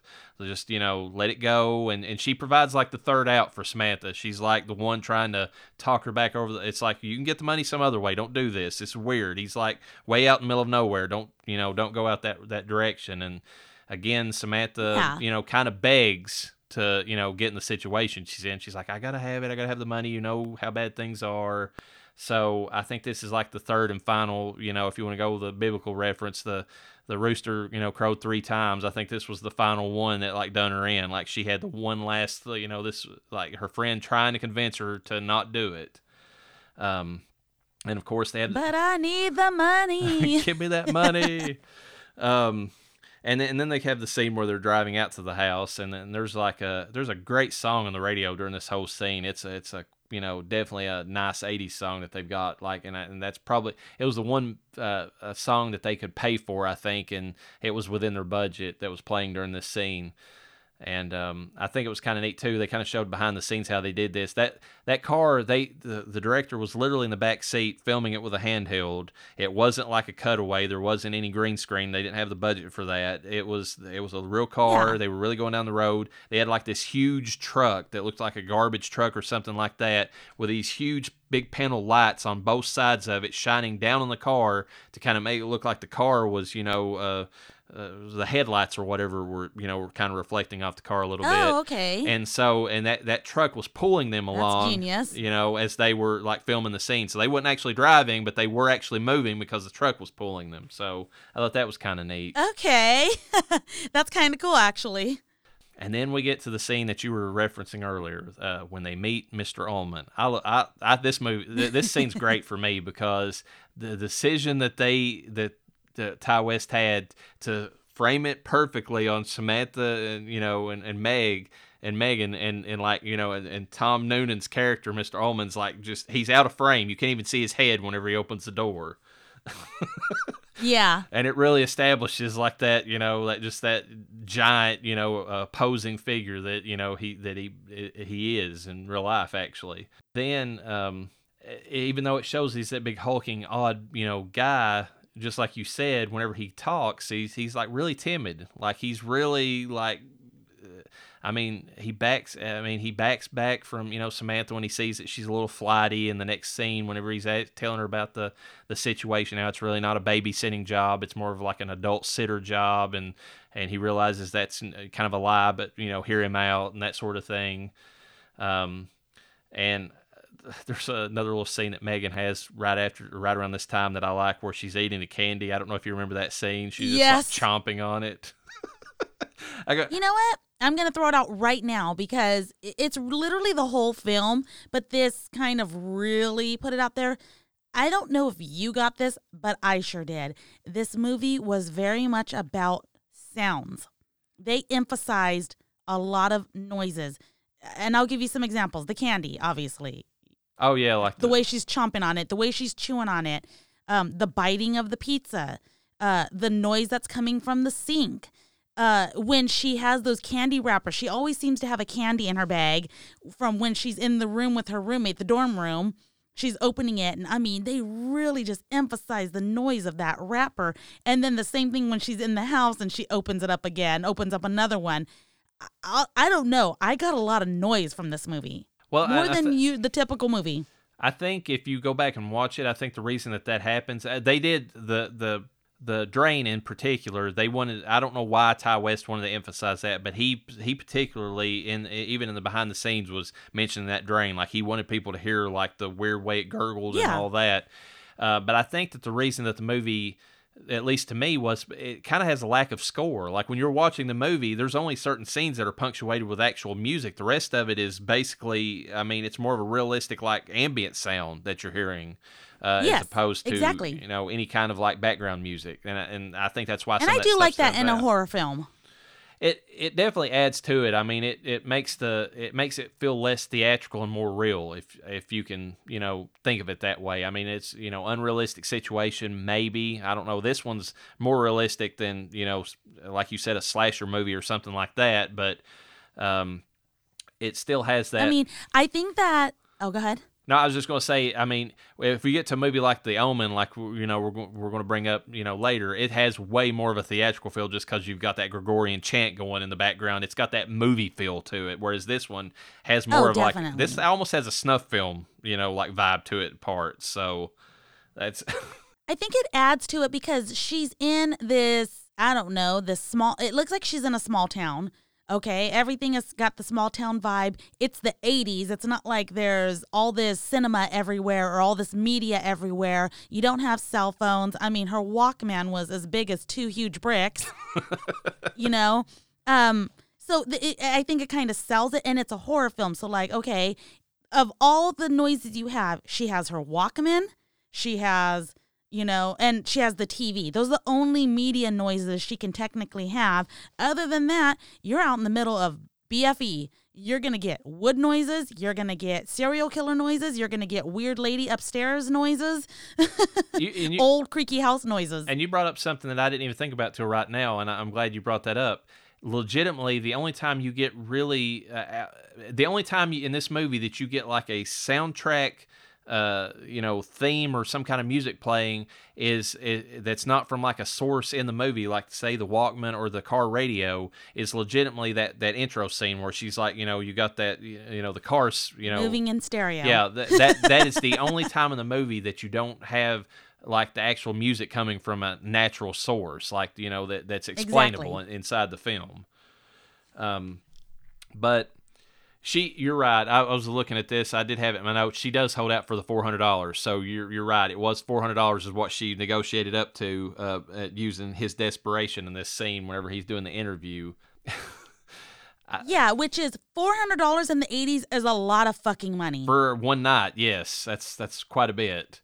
Like, girl, you might like you're gonna make that kind of money off of babysitting. You might want to try prostitution. And it's at this point in the movie where, like, you know, uh, Megan's. Uh, you you can tell in this scene too. I, I like that where Tom Noonan he sees Megan there, and you can tell just by his physical appearance. He does a good job emoting this. He sees her as a threat, like to their plan, because he's just kind of like. I mean, he of course he gets uh, Samantha off in you know with another room and talks to her about you know what he's planning. But he but it, when he but the first thing he asks her is like she's not staying right. You know, like he wants to make sure that Oh, yeah. that that you know but he also emotes it really well because when he first sees her he's like oh shit i wasn't expecting like two people to show up um And he was very respectful. He was like, "Nice to meet you, both of you." yeah yeah and when he's in there he's like i'm really sorry you kept apologizing he's like i know this wasn't the job you signed up for but we knew if we didn't if we if we put it was elderly care nobody would sign up because you know people are only willing to do babysitting jobs i mean he's really uh you know he, he sells the timid part of it um the only thing Very well. the only thing that that kind of sticks out for me that kind of sells or you know kind of hints that he's got something else going on or there's a little bit more under the surface for him is that whenever she you know she kind of you know when she's holding out for the $400 his desperation comes out and he and he almost snaps like you can see it he pulls Yes. it back but it's it's so intense and it's so there that like it you're like okay he this guy is I mean there's he's not just a timid you know gentle giant there he he's capable of something else if if he's driven to that point the next scene in the movie though is the one that actually got me and I and I think it's a legit good scare just outright and that's a scene in the cemetery when Megan leaves I don't know what you thought about that scene but when she's sitting there, uh, she's pulled off the road. She's decided she's going to wait some, for Samantha. She doesn't trust anything that's going on. And she's fumbling around. Uh, her cigarette lighter's not working, so she's waiting for the one in the car to kind of heat up. And then all of a sudden, this hand shoots through the window and, and you know and flicks the lighter. I mean, I legit jumped, and it and it got me. I mean, I because it's out of nowhere. There's nobody around her whenever she parks that car. Um, and And yeah, and she brings it up too. Um, she's like, "Where the fuck did you come from?" I it didn't scare me because I don't know why I expected it. it, I've, I expected it. I was, yeah. I was gonna. I'm just gonna put it this way. I've seen this movie before, and it was upon rewatching it that it still got me to jump. I'm like, that's a damn good scare. I'm gonna give them credit for it. And it's not just the, that; it's the scene afterward because whenever she's talking to the guy, and she, you know, and I, and I think Greta Gerwig's doing a great job playing Megan at this point because she's got, you know, she's got that credulous, like, where the fuck did you come from? I'm not trusting anything you say. And then the guy, you know, and and and the character, you know, uh, the male characters, the, the mysterious guys you mentioned him, he's kind of like, uh, what? Mysterious bearded man. mysterious spirited man. He's like, uh, "Are you not the babysitter?" And whenever she says no, and instantly, like, bam, you know, the gun goes off. That kind of gave me a jar too, even though I was expecting that. But that scene is so brutal and so just like Yes. instant. I mean, it really sells. Brutal and cold, man. it really sells like the uh, the danger in the movie for at least the main character because I mean it comes out of nowhere. It's just like bam, you know, and and and there's this whole scene where just like her head explodes into the side of the car, and Yep. a little funny thing about that was, um, the guy. the guy who uh, apparently owned the car or, or decided to, to buy the car didn't wasn't aware that they were going to film that scene like that and they, they told him they's like are you sure you want to lend us this car? Because we're not going to give it back to you the way it was. And he's like yeah fine whatever. He's like a friend of the, the director and they said that they think that car uh, still has like you know whatever the sub, red substance they used you Oh know uh, somewhere on the dashboard because they got it all over the place. Like because when they first went to do the scene uh, they overfilled the dummy's head with whatever the, the explosive was, and they said it went way worse than, or way more of an explosion than they, even they anticipated. That is fucking awesome. So I want to say something before we move on from this scene, though. It um is that one of my favorite parts of this scene was, you know, he's out there, he's trying to light her cigarette, and he's like, "It is freezing out here," and she looks at him and she's like, "And like, what the fuck do you want me to do about it?" Like, she was gonna invite him in the car or something, and the look on his face, like, "I will end you." I well, I just love her response because that's that's so great. It's like, and what what do you want me to do about Yeah. it? I mean, you're some creepy bearded guy that just came up out of nowhere. Uh, I, Creepy, mysterious, bearded man. What are you doing out here, anyways? That was my question. Like, well, you're out here in the cold. Why don't you fucking quit being a weirdo? Two things about that. First of all, as cold as it looked in that scene, actually the coldest they had filming this was in the beginning intro scene where they had, you know, the the, the music moving in stereo playing. Uh, there's a scene where Samantha they follow her through this little tunnel area. They said between the wind blowing through there and how dark it was inside that tunnel, they said that they were everybody was just so frigid that they almost got hypothermia from that scene. It was just that oh, bad. Even it was like the middle of the day, but it was still. They said the wind. It was just like a wind tunnel because of how it attracted the wind through there. So I thought that was kind of a an odd, you know, little thing that they mentioned. But getting back to this scene in particular, this scene pretty much sells this movie for me because I everything about this scene I love. I love the uh, how the effects they had on her character whenever you know her you know basically her head exploded uh, from the gun. Uh, how brutal it was, how quick it was. I mean, this is the part of the movie that that stands out for me as like the pinnacle of the film. I mean, there's other good stuff later on, but uh, there's a part we're going to get to in a minute that kind of ruins the movie for me a little bit. And if it wasn't for this scene right here that kind of amps things up, I don't think that I would have enjoyed the movie as much as I did. Because when we the the part that I'm talking about in particular is after we get back, it shows some scenes where Samantha's you know meeting with Mr. Ullman some more, and and he and of course she meets Mrs. Ullman, and Mrs. Ullman gives this creepy like almost motherly vibe that's you know but but there's there's something sinister about her too. You know you can kind of tell. Yeah. And then they set up the scene where they're like, "Oh yeah," and there's some mo- there's some money that we've you know kind of taped on a you know over there to get you a pizza. Make sure you call the pizza delivery place that we left a number for. Yes. You know, That specific pizza place. I know how you college kids like pizza. Don't forget to call that pizza place. don't forget. And uh, so there's that little bit of foreshadowing that's really nice. I th- I like how they set that up. But then it gets to the part of the film that just outright kills me, and it's the slow burn part of the film. There is so many scenes after Oh, this where brutal. like Samantha is just kind of passively like investigating the house out of boredom. She, you know, the scene I did like was where she puts on the the Walkman and is kind of like dancing around because a it was improvised and I thought it was kind of cute. You know what she came up with as far as her dance and everything because that wasn't in the script. That was all her. That was all Jocelin Donahue. But that scene is just. Uh, Uh, more of her investigating the house after you've watched her do that for like 10 or 15 minutes at that point. It's like it's a redundant, you know, like I, if they wanted the scene with her just kind of, you know, playfully bouncing through the house and kind of investigating, I wished he would have cut out like 10 or 15 minutes of the lead in before that and just had the dancing of the scene. previous, yeah. Well, I feel like after the dancing scene, I mean, yes, she start she starts picking up on little clues here and there. And some of them kind of made sense, but for the most part, she starts really creeping herself out. And I just wasn't picking up on what she was creeping herself out with so much, aside from a few noises here and there. Yeah, I mean, there's some people I've seen that made the comment too that they they felt like that her conclusion that she drew from like the the pictures that she found in the garbage bags. Uh, of course, there, uh, to get to that, there's a scene where she when she's dancing, she knocks over a vase, and you know, and then she's like, Okay, so I need to clean this up. And she tries and she finds some cleaning stuff in in a like a little linen closet. But inside that linen closet, there's like a you know garbage bag, and she investigates and there's like pictures of a, a totally different family mm-hmm. that that owns the house. And and a lot of people I've seen people on the internet make the comment like that's a little quick for her to judge that that was you know necessarily the people who lived there before like it you know it so I don't know. I mean, I, I feel it was fine, but at the same time, if if they would have taken some of those slow burn scenes prior to that, kind of deleted those or kind of filtered some of that out, and kind of gave more of a connection between her suspicions and and here's what my opinion was, and this is like you know uh, armchair quarterbacking all the way. If they would have just had some scenes, if they would have had some scenes where somebody somewhere was kind of spying on her in the background that she didn't see, but the audience could see, that would have sold me on like these scenes. mysterious bearded man, Yeah. even him. if he would have been there, I know it would have been quick, or if Tom Noonan, who supposedly left, was somehow like kind of just in the background, pull like an Insidious or something like that, and have just something in the background that only the audience sees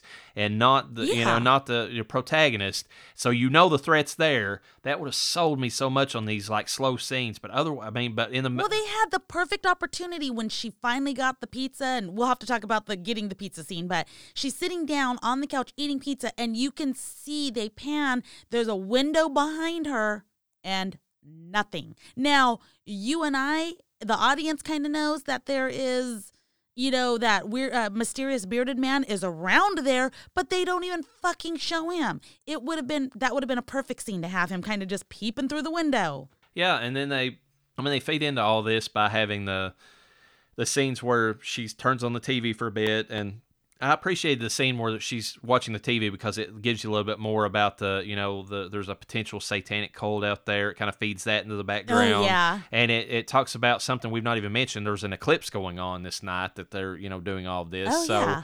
I mean, Total lunar eclipse. so I'm glad that they have that scene in the movie, but uh, you know, and and but they, you know, that was the only thing that I really got out of any of those scenes where she was kind of just, you know, meandering around the house. And I still don't know because I kept looking and he never revealed it behind the scenes. There's like a scene where she goes and she and it focuses on the drain and you hear that gurgling sound and like it. I, I never really felt like it paid off. Like I, uh, he was like, I mean, if you listen to Ti West, he's like, oh yeah, I really wanted to, you know, that scene to linger, and I'm just like, why? It didn't sell anything to me. There wasn't anything in the scene. yeah, what was I mean, she was drinking water and it was like, are we alluding that there maybe there's something on the pizza? Because again, she eats this pizza. This is the second scene I'm talking about, and she notices it tastes weird, so she spits it out, and then she starts drinking this water, and there was weird noises from the water. So I couldn't put together.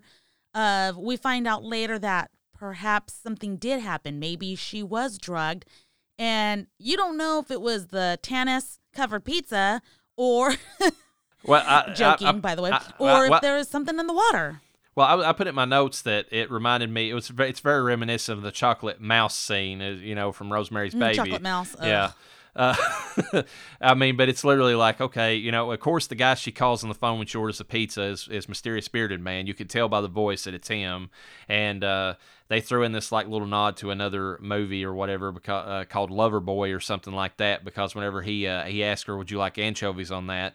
There's apparently that I've never watched the movie Loverboy, but they said that in that movie, uh, uh, basically the main character, which I think might I- and I could be wrong about this, but I think the main actor is the one who plays uh, in in Grey's Anatomy. You know, the the one that everybody. yes, it is. And and so and, God, and why can't I think of his name? Doctor Dreamy. yeah, and McDreamy or whatever, and they. And and in that movie, whenever the code word is when you ask for anchovies, you're asking for sex. So that's kind of what they were hinting at in the movie. Whenever the you know mysterious bearded man was like, "Would you like anchovies on that?" It was like basically, "Do you want to fuck?" You know, kind of like Oh, throwback God. to that movie. Patrick Dempsey. Yes, yes, that's that's that's the actor's name. Oh Jesus! But yeah, that's still that's a good for for anyone who's seen that. That actually is a good throwback, considering we are in an '80s era film. it it it was a nice little throwback that they put in there. Um, and I did like some of the scenes once they once once we get past all this, once she eats the horrible tasting pizza, which again was covered in, you know, whatever drug they decided to drug her with, which is reminiscent of Rosemary's Baby when she gets drugged right before the, the rape scene. There was a lot of good scenes at this point in the movie where she's like investigating and she, you know, she barely misses the family that's, you know, been, you know, sacrificed and that we talked about previously. She, uh, she does see the tub with the hair in it and that kind of throws her off. Um, but and and it's around this time though that the movie starts ramping up again and it, it's and you know because you have the lunar eclipse showing that it's going into full effect at this point uh, the light bulb that she tries to pull when she gets to the top of the steps near the attic or whatever just goes completely out covering everything in darkness and then the drugs kick in and she's out. And when she wakes up she's uh, you know in some kind of area i, I think the basement at this point uh, she's tied up on a pentagram uh, there's some.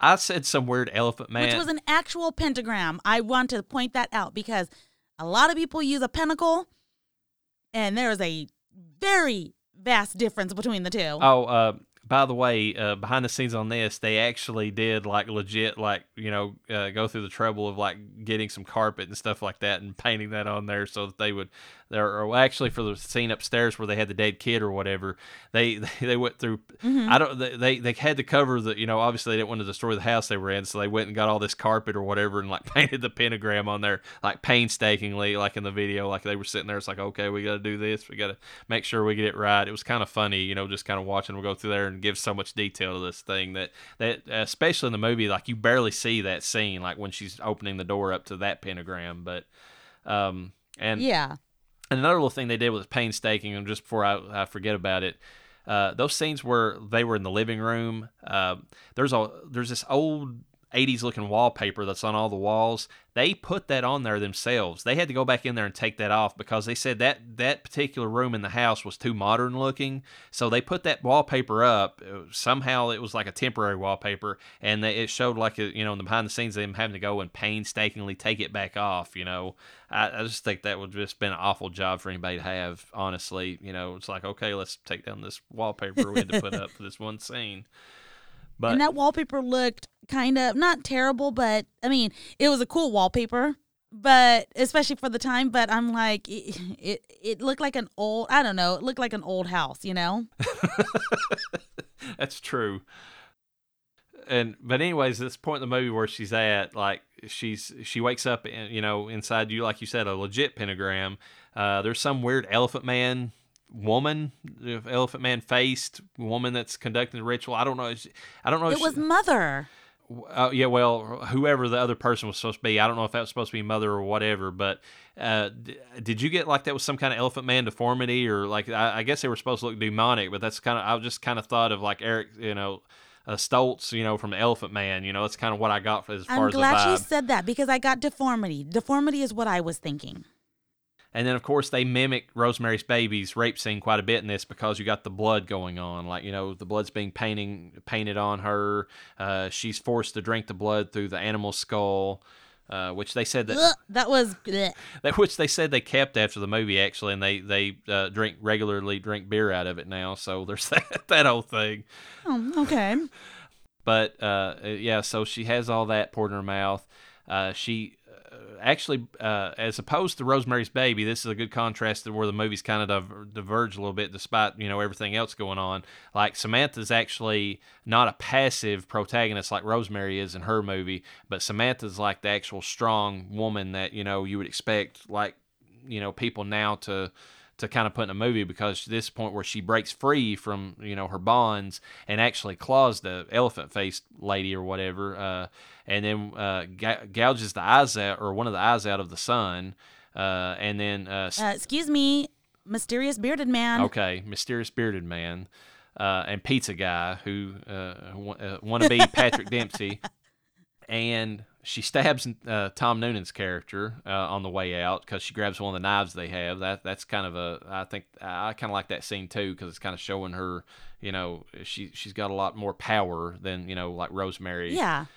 And she tries to run away, but it keeps like when she first tries to run away, she or tries to run away. She slips in blood on the way out, and and you come to find out it's for, actually from Megan's body because her Megan's like exploded head and, and the rest of her torso and everything's laying there beside of her, and so and and she gets up and and uh, and and I don't know if you got this, but I potentially kind of think that maybe the blood that she was forced to drink might have been Megan's blood.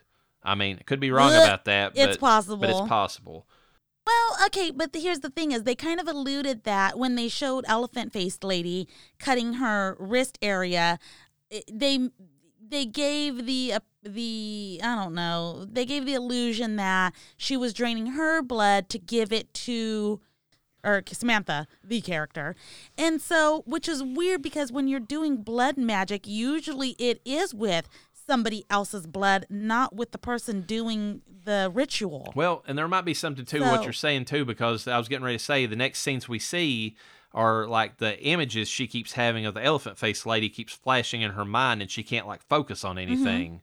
And I don't know, and maybe that plays back to the fact that it was the elephant lady's blood that she drunk and or you know or drank, and and that's why she, you know, was having the you know the flashbacks to like that.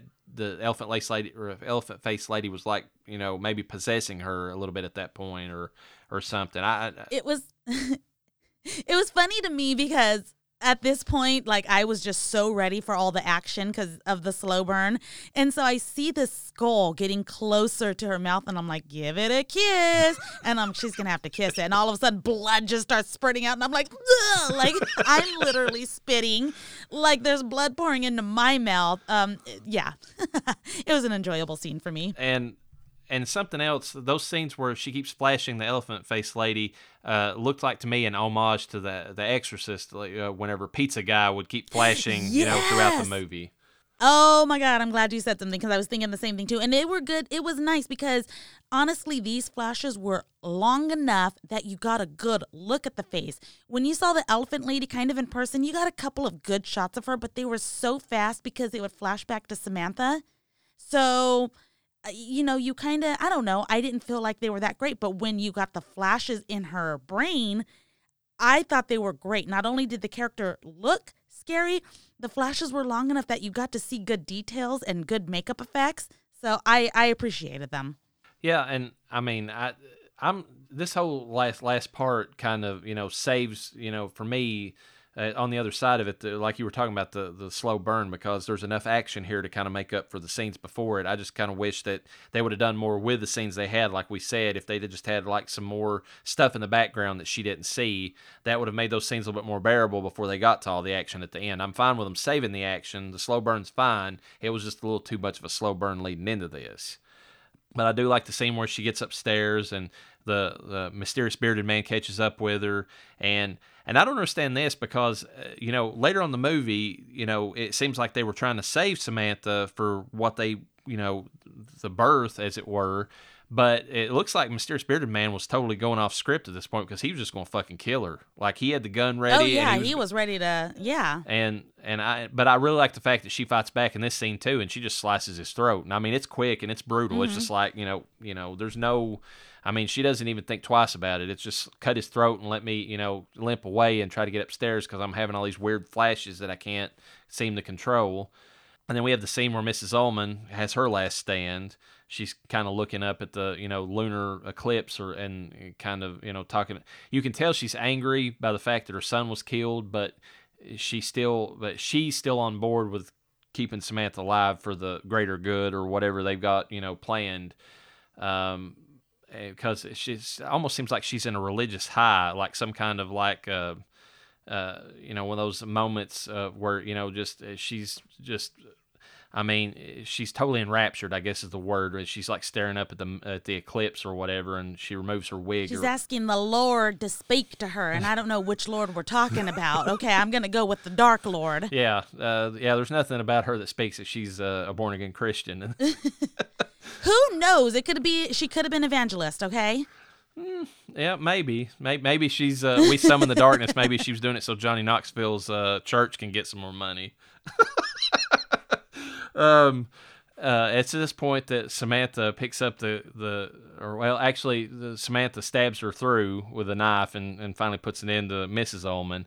Uh, and on the way out, I thought this was really Which great. stabbed her like right in the sciatica. I, you know, and then she had blood coming out of her mouth. That was that was a that was a crazy kill. Yeah, it was probably a little too quick. I mean, the, the lady would have taken longer to uh, you know to die than that. But I'm I'm happy that they kind of sped things along at this point. I mean, given the Yes. the slow burn prior to it. Um, and I do like the next scene where she picks up the gun because it's it's it's good for later whenever what they they do, but at the same time it's also smart because if you've lost your knife and that was your only weapon and you still think there's a threat out there, I don't know how many horror movies that just I scream at the characters like it's like you've got a weapon right there in front Get of the you. weapon. Get pick it up, and she's she's just like, yep, I'm grabbing this gun on my way out. Um, she tries to call 911, but the elephant lady rears her ugly head again, literally. Uh, and, uh, it seems like she's almost in physical pain at this point. And I don't, I don't want to call it labor pain quite yet, but you know, given what happens later, it could be. Oh, it was alluding to that. and of course, she can't complete her 911 call, so she just decides that she's going to run away. Uh, and then it shows that Ullman is uh, still uh, still kicking, even though he's bleeding out. I mean, he, he loses a lot of blood in the next few scenes. There're just ever droplets everywhere uh, whenever he's coming after her. But he he's still uh, he's still after at this point and follows her all the way to the cemetery actually. Um, and it's one, and this is one of my favorite scenes in the movie, other than the the mysterious bearded guy and and, and Meg.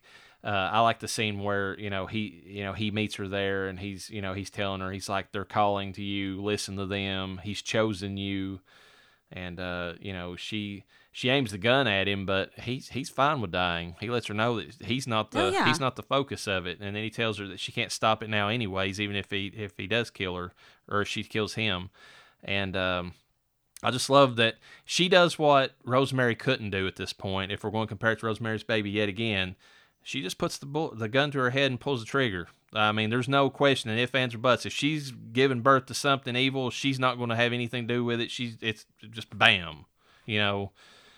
And then we end on the final scene. I don't know how you feel about this, the hospital scene where she's uh, uh, still alive despite taking a bullet through the brain, and um, the nurse gives that cryptic, you know, tells her cryptically that both she and the child would be fine. Oh God. and then the movie, you know, just cuts the credits. Uh, so uh, it's it's kind of another contrast to Rosemary's Baby, even though she tried to go the route that Rosemary kind of hinted, you know, kind of thought about for a while in, in her movie. Uh, apparently, the child wouldn't let her do it because they were Yeah, and that's what I was thinking. I was thinking that in this particular movie, the child did not let her die. and she's uh, in this movie. It's kind of a weird contrast. Uh, Rosemary deliberately chose to carry her baby. She actually fought so that the baby would would live. Yeah. Whereas in this movie, the uh, you know, uh, it, and I don't know if this is a you know, this could be like some kind of you know other message Ti West had in it about you know forcing people to you know carry children against their will. You know the abortion thing. It's not. I mean, it's it's really subtle if it is, but it, she's for- uh, you know Samantha in this movie is forced to carry the baby against her will. She did not want this baby. She uh, even tried to kill herself so she wouldn't carry it, and uh, regardless of that, uh, you know, she still got to carry it. Like there's the, the baby wouldn't allow her to do it, apparently. Yeah. Um, is there anything else that you want to bring up about the movie, or anything that you want to discuss about it? Otherwise, I mean, before we get to our ratings of the film. No, because I'll probably discuss any other details within my ratings that will explain, you know, my reasonings for ratings and stuff like that. Okay. So, Okay. I'm going to give it two different ratings. It, it was originally an Attack of the Beast segment. So if I'm going to give it a Nicolas Cage rating, it's Con Air because it's enjoyable and immensely rewatchable, but there's problems with it. Um, and the slow burn is the, the major problem. If, if, like I said, if that had been fixed, this would have been, you know, a A plus movie for me. Uh, if I'm giving it uh, our regular rating, uh, as far as our ghostly rating, I'm going to give it a three, which is the Bruce Willis character from. Uh, um, why, why, why am I blanking on the movie at the moment? Um, Sixth Sense, uh, because it almost got a four. It's almost a Miss Massey. For me, and it would have been that uh, because it started out on a super high with that scene with the uh, the lighter, the mysterious bearded man, and if it had just kept up that tempo, or at least not let it drop off as much as it did, and you know, and when it picked back up at the end of the movie, it would have been a four. But uh, it, it it's such a slow burn at that one part that it kills the tension for me enough to where I had to drop it down to a three. Okay. And you really, I know you really wanted to watch the movie. You've been talking to this to me about this movie for a minute. And what? Okay, so is this an indie film or is this a B film? I, it's it's pretty much an indie film. This was filmed on a really shoestring budget. I mean, there is. I mean, Yeah, nine hundred thousand. yeah. I mean, it's not. I I mean, Ti West would. You know, I don't know if he ever went on to film anything you would consider. You know, a he definitely didn't go on to film anything. I don't think you would consider a list. But I mean, this was amongst some of his. You know, more indie films. I mean, as far as budget and just what he was able to scrape together to get it to go. Okay. Which I mean makes sense. So uh I was right off the bat, I even told you I was like I'm nervous about this movie. I don't know if I'm to enjoy it. I had the impression that you enjoyed it pretty well, you know, previously and here we are watching it again and reviewing it. And from the beginning to the end, I could not get into this movie. I had a really hard time. I am terrible with slow burns, and I am terrible in particular with B films, although this came off more indie, but I don't like indie or B films. I'm very, very, very, very, very picky watching these. Uh, there was details that I caught that gave it a very B film vibe. I don't know if you caught it, but there's one point I actually thought this was cool in the film where her entire night dress is covered in red. Like it, it, it was white and it is completely red. And then a scene or two later, later, it's only partially red. Like it only has a little bit of blood on it versus completely being drenched in it. Things like that. Yeah, there were some cool aspects. Some of the actors were actually pretty amazing in this film. I did love her friend's death scene where she got shot in the car. Yeah, that, I mean, like I said, that was badass. that that really sells the movie for me more than any other scene in the film. oh, it got me really excited because I'm like, fuck, it's finally happening. It's kicking off. It's kicking off. and then from there, it just, it just didn't, it didn't impress me. There was just too many things that nothing made sense. Like the, the noise, like she's investigating this noise. Why is she so nervous? I never really picked up what she was so scared. She barely saw one or two things that might have made her have some questions. I don't know. It, it just it never connected for me. Um, so for me, I'm giving it a score of a one. It gets a Casper. Oh wow, me- okay. Barely a friendly ghost for me. I was actually riffing on the movie the whole time. I was actually joking, so I apologize to my husband who was watching and I think enjoying the film. I made it unenjoyable for him because I was making fun while I was watching it. Oh, and I was checking my phone a lot too. Oh man, I was kind of afraid that it might be that way for you. I warned you in advance about the slow burn part of it. I, it it really You did warn me. That was a very nice and fair warning, but oh my God, it's like only the last 25 minutes of the film is action. I cannot do that. I need shit exploding. I need people worshiping the devil. I need blood. I need guts. I need to be scared and I need to cry myself to sleep. I, the only thing I'm going to say in defense of it, because I mean, I totally get where you're coming from. I, I, I can't really argue against that as far as like somebody who hates slow burns, because it uh, even for me, I, I, I think it's too much of a slow burn. They should have added something in those scenes. And Ti West clearly was one. Of, uh, he didn't want to kill his darling on that, or you know, when it comes to the editing part of that, because hearing him talk even behind the scenes, I'm just like, come on, dude, address it, address it. And he he's proud of those scenes, those those slow burns, and like where she's just there in the house investigating. I'm like, dude, you're you should have had somebody else like look at this and kind of punch it up a little bit, but. You know, regardless of that, It could have been artistic. There could have been more details in there. Uh, they could have worked had he put some more into it. Had her find some legitimate, scary things to really make her have some fear in her heart. She had fear in her heart over hardly nothing. well, the only so the- I honestly think the artistic view, what he's getting at, he could have made it work. Well, th- there is ways that he could have picked it up and made it uh, made it more to where you could recognize fear in her. But I will say this: given the situation of how far out she was, how her friend had already warned her, how she had her, you know, like hackles up already over the fact that Tom Noonan was like, you know, changing the deal on her at the last minute, I can give it some leeway as far as like her fear because, I mean, and maybe I'm projecting here, but I can only imagine it, especially at somebody who's five four you know, like, you know, out in the middle of nowhere, like out in the boonies or whatever, you know, like agreeing to this situation, even if it was her own, you know, you know, doing and her own greed that got her in the situation. I can't imagine being, you know, like that, that small, you know, female character, like out in the middle of nowhere with nobody else around her to kind of help her if there's like something else going on. And you already have kind of the vibe set that there's something weird about this place. I mean, I can kind of see, you know, maybe having some of that fear going into it. Maybe not as extreme as what she had, but you know, at least you know, having it in the back of her mind, like I'm in a fucked up situation and this could go south any minute. I don't know, you know, what's really going on here. Um, Yeah, I mean, maybe. I see what you're saying there. I just think they could have built it up a little bit better, or he could have Well, built it up a little bit better. Like I said, so- if they would have just had it anything in the background that she didn't recognize necessarily, but we did, you know, to kind of give the audience at least a little bit more to go on, because I feel like it just dragged it out so much, and there was so much redundancy. I said, uh, like I said again, in the scenes where, I mean, not only is she investigating for ten or fifteen minutes, but then you have the dance scene. The dance scene by itself would have sufficed to kind of, you know, even if you wasn't trying to build up the, I mean, well, you actually, if you'd had the dance scene and you had her kind of like, you know, chilling out or whatever, and then she sat down and watched the TV because I did like that scene, and then kind of had her like, okay, I'm kind of getting creeped out. You know, there's the eclipse and there's this, and you know, and then had her investigate a little bit more. That might have played. I mean, if you'd done it in reverse and not had her investigate before the dance scene, I think that that would have worked better as far as like, you know, maybe leading into the final scenes. I wonder if she got that four hundred dollars.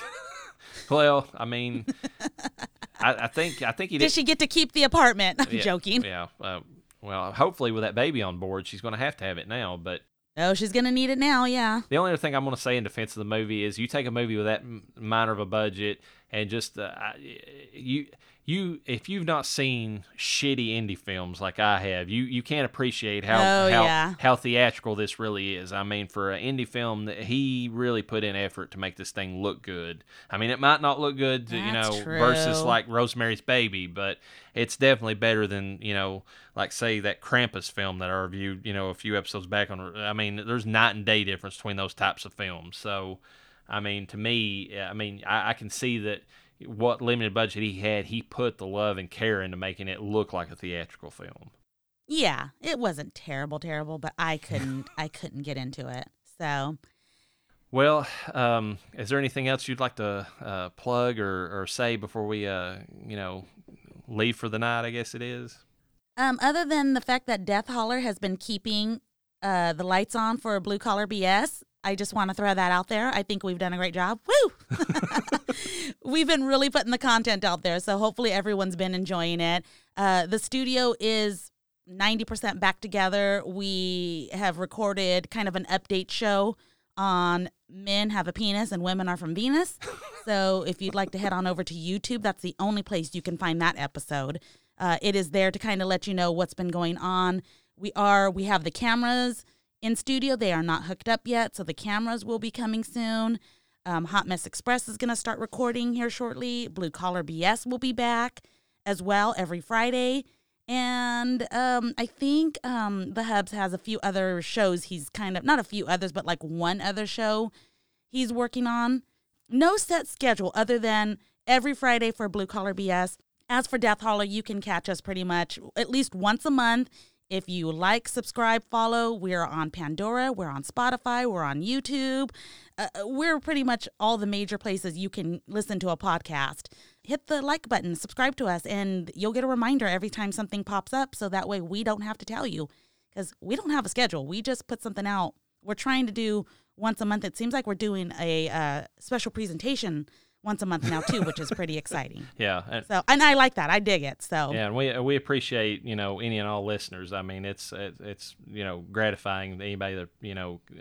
Uh, you know, after, as much effort as we put into making these shows to have anybody enjoy them. So, uh, you know, put that out there. yeah, we hope you like it as much as we enjoy recording them And with that, peace be with you. and with your spirit. If you enjoyed this special presentation of House of the Devil, please look out for our next episode where we review The Omen. Death Holler is brought to you by Blue Collar BS. Please like, subscribe, follow, and share. We'll catch you next time. And don't forget to bring your death certificate.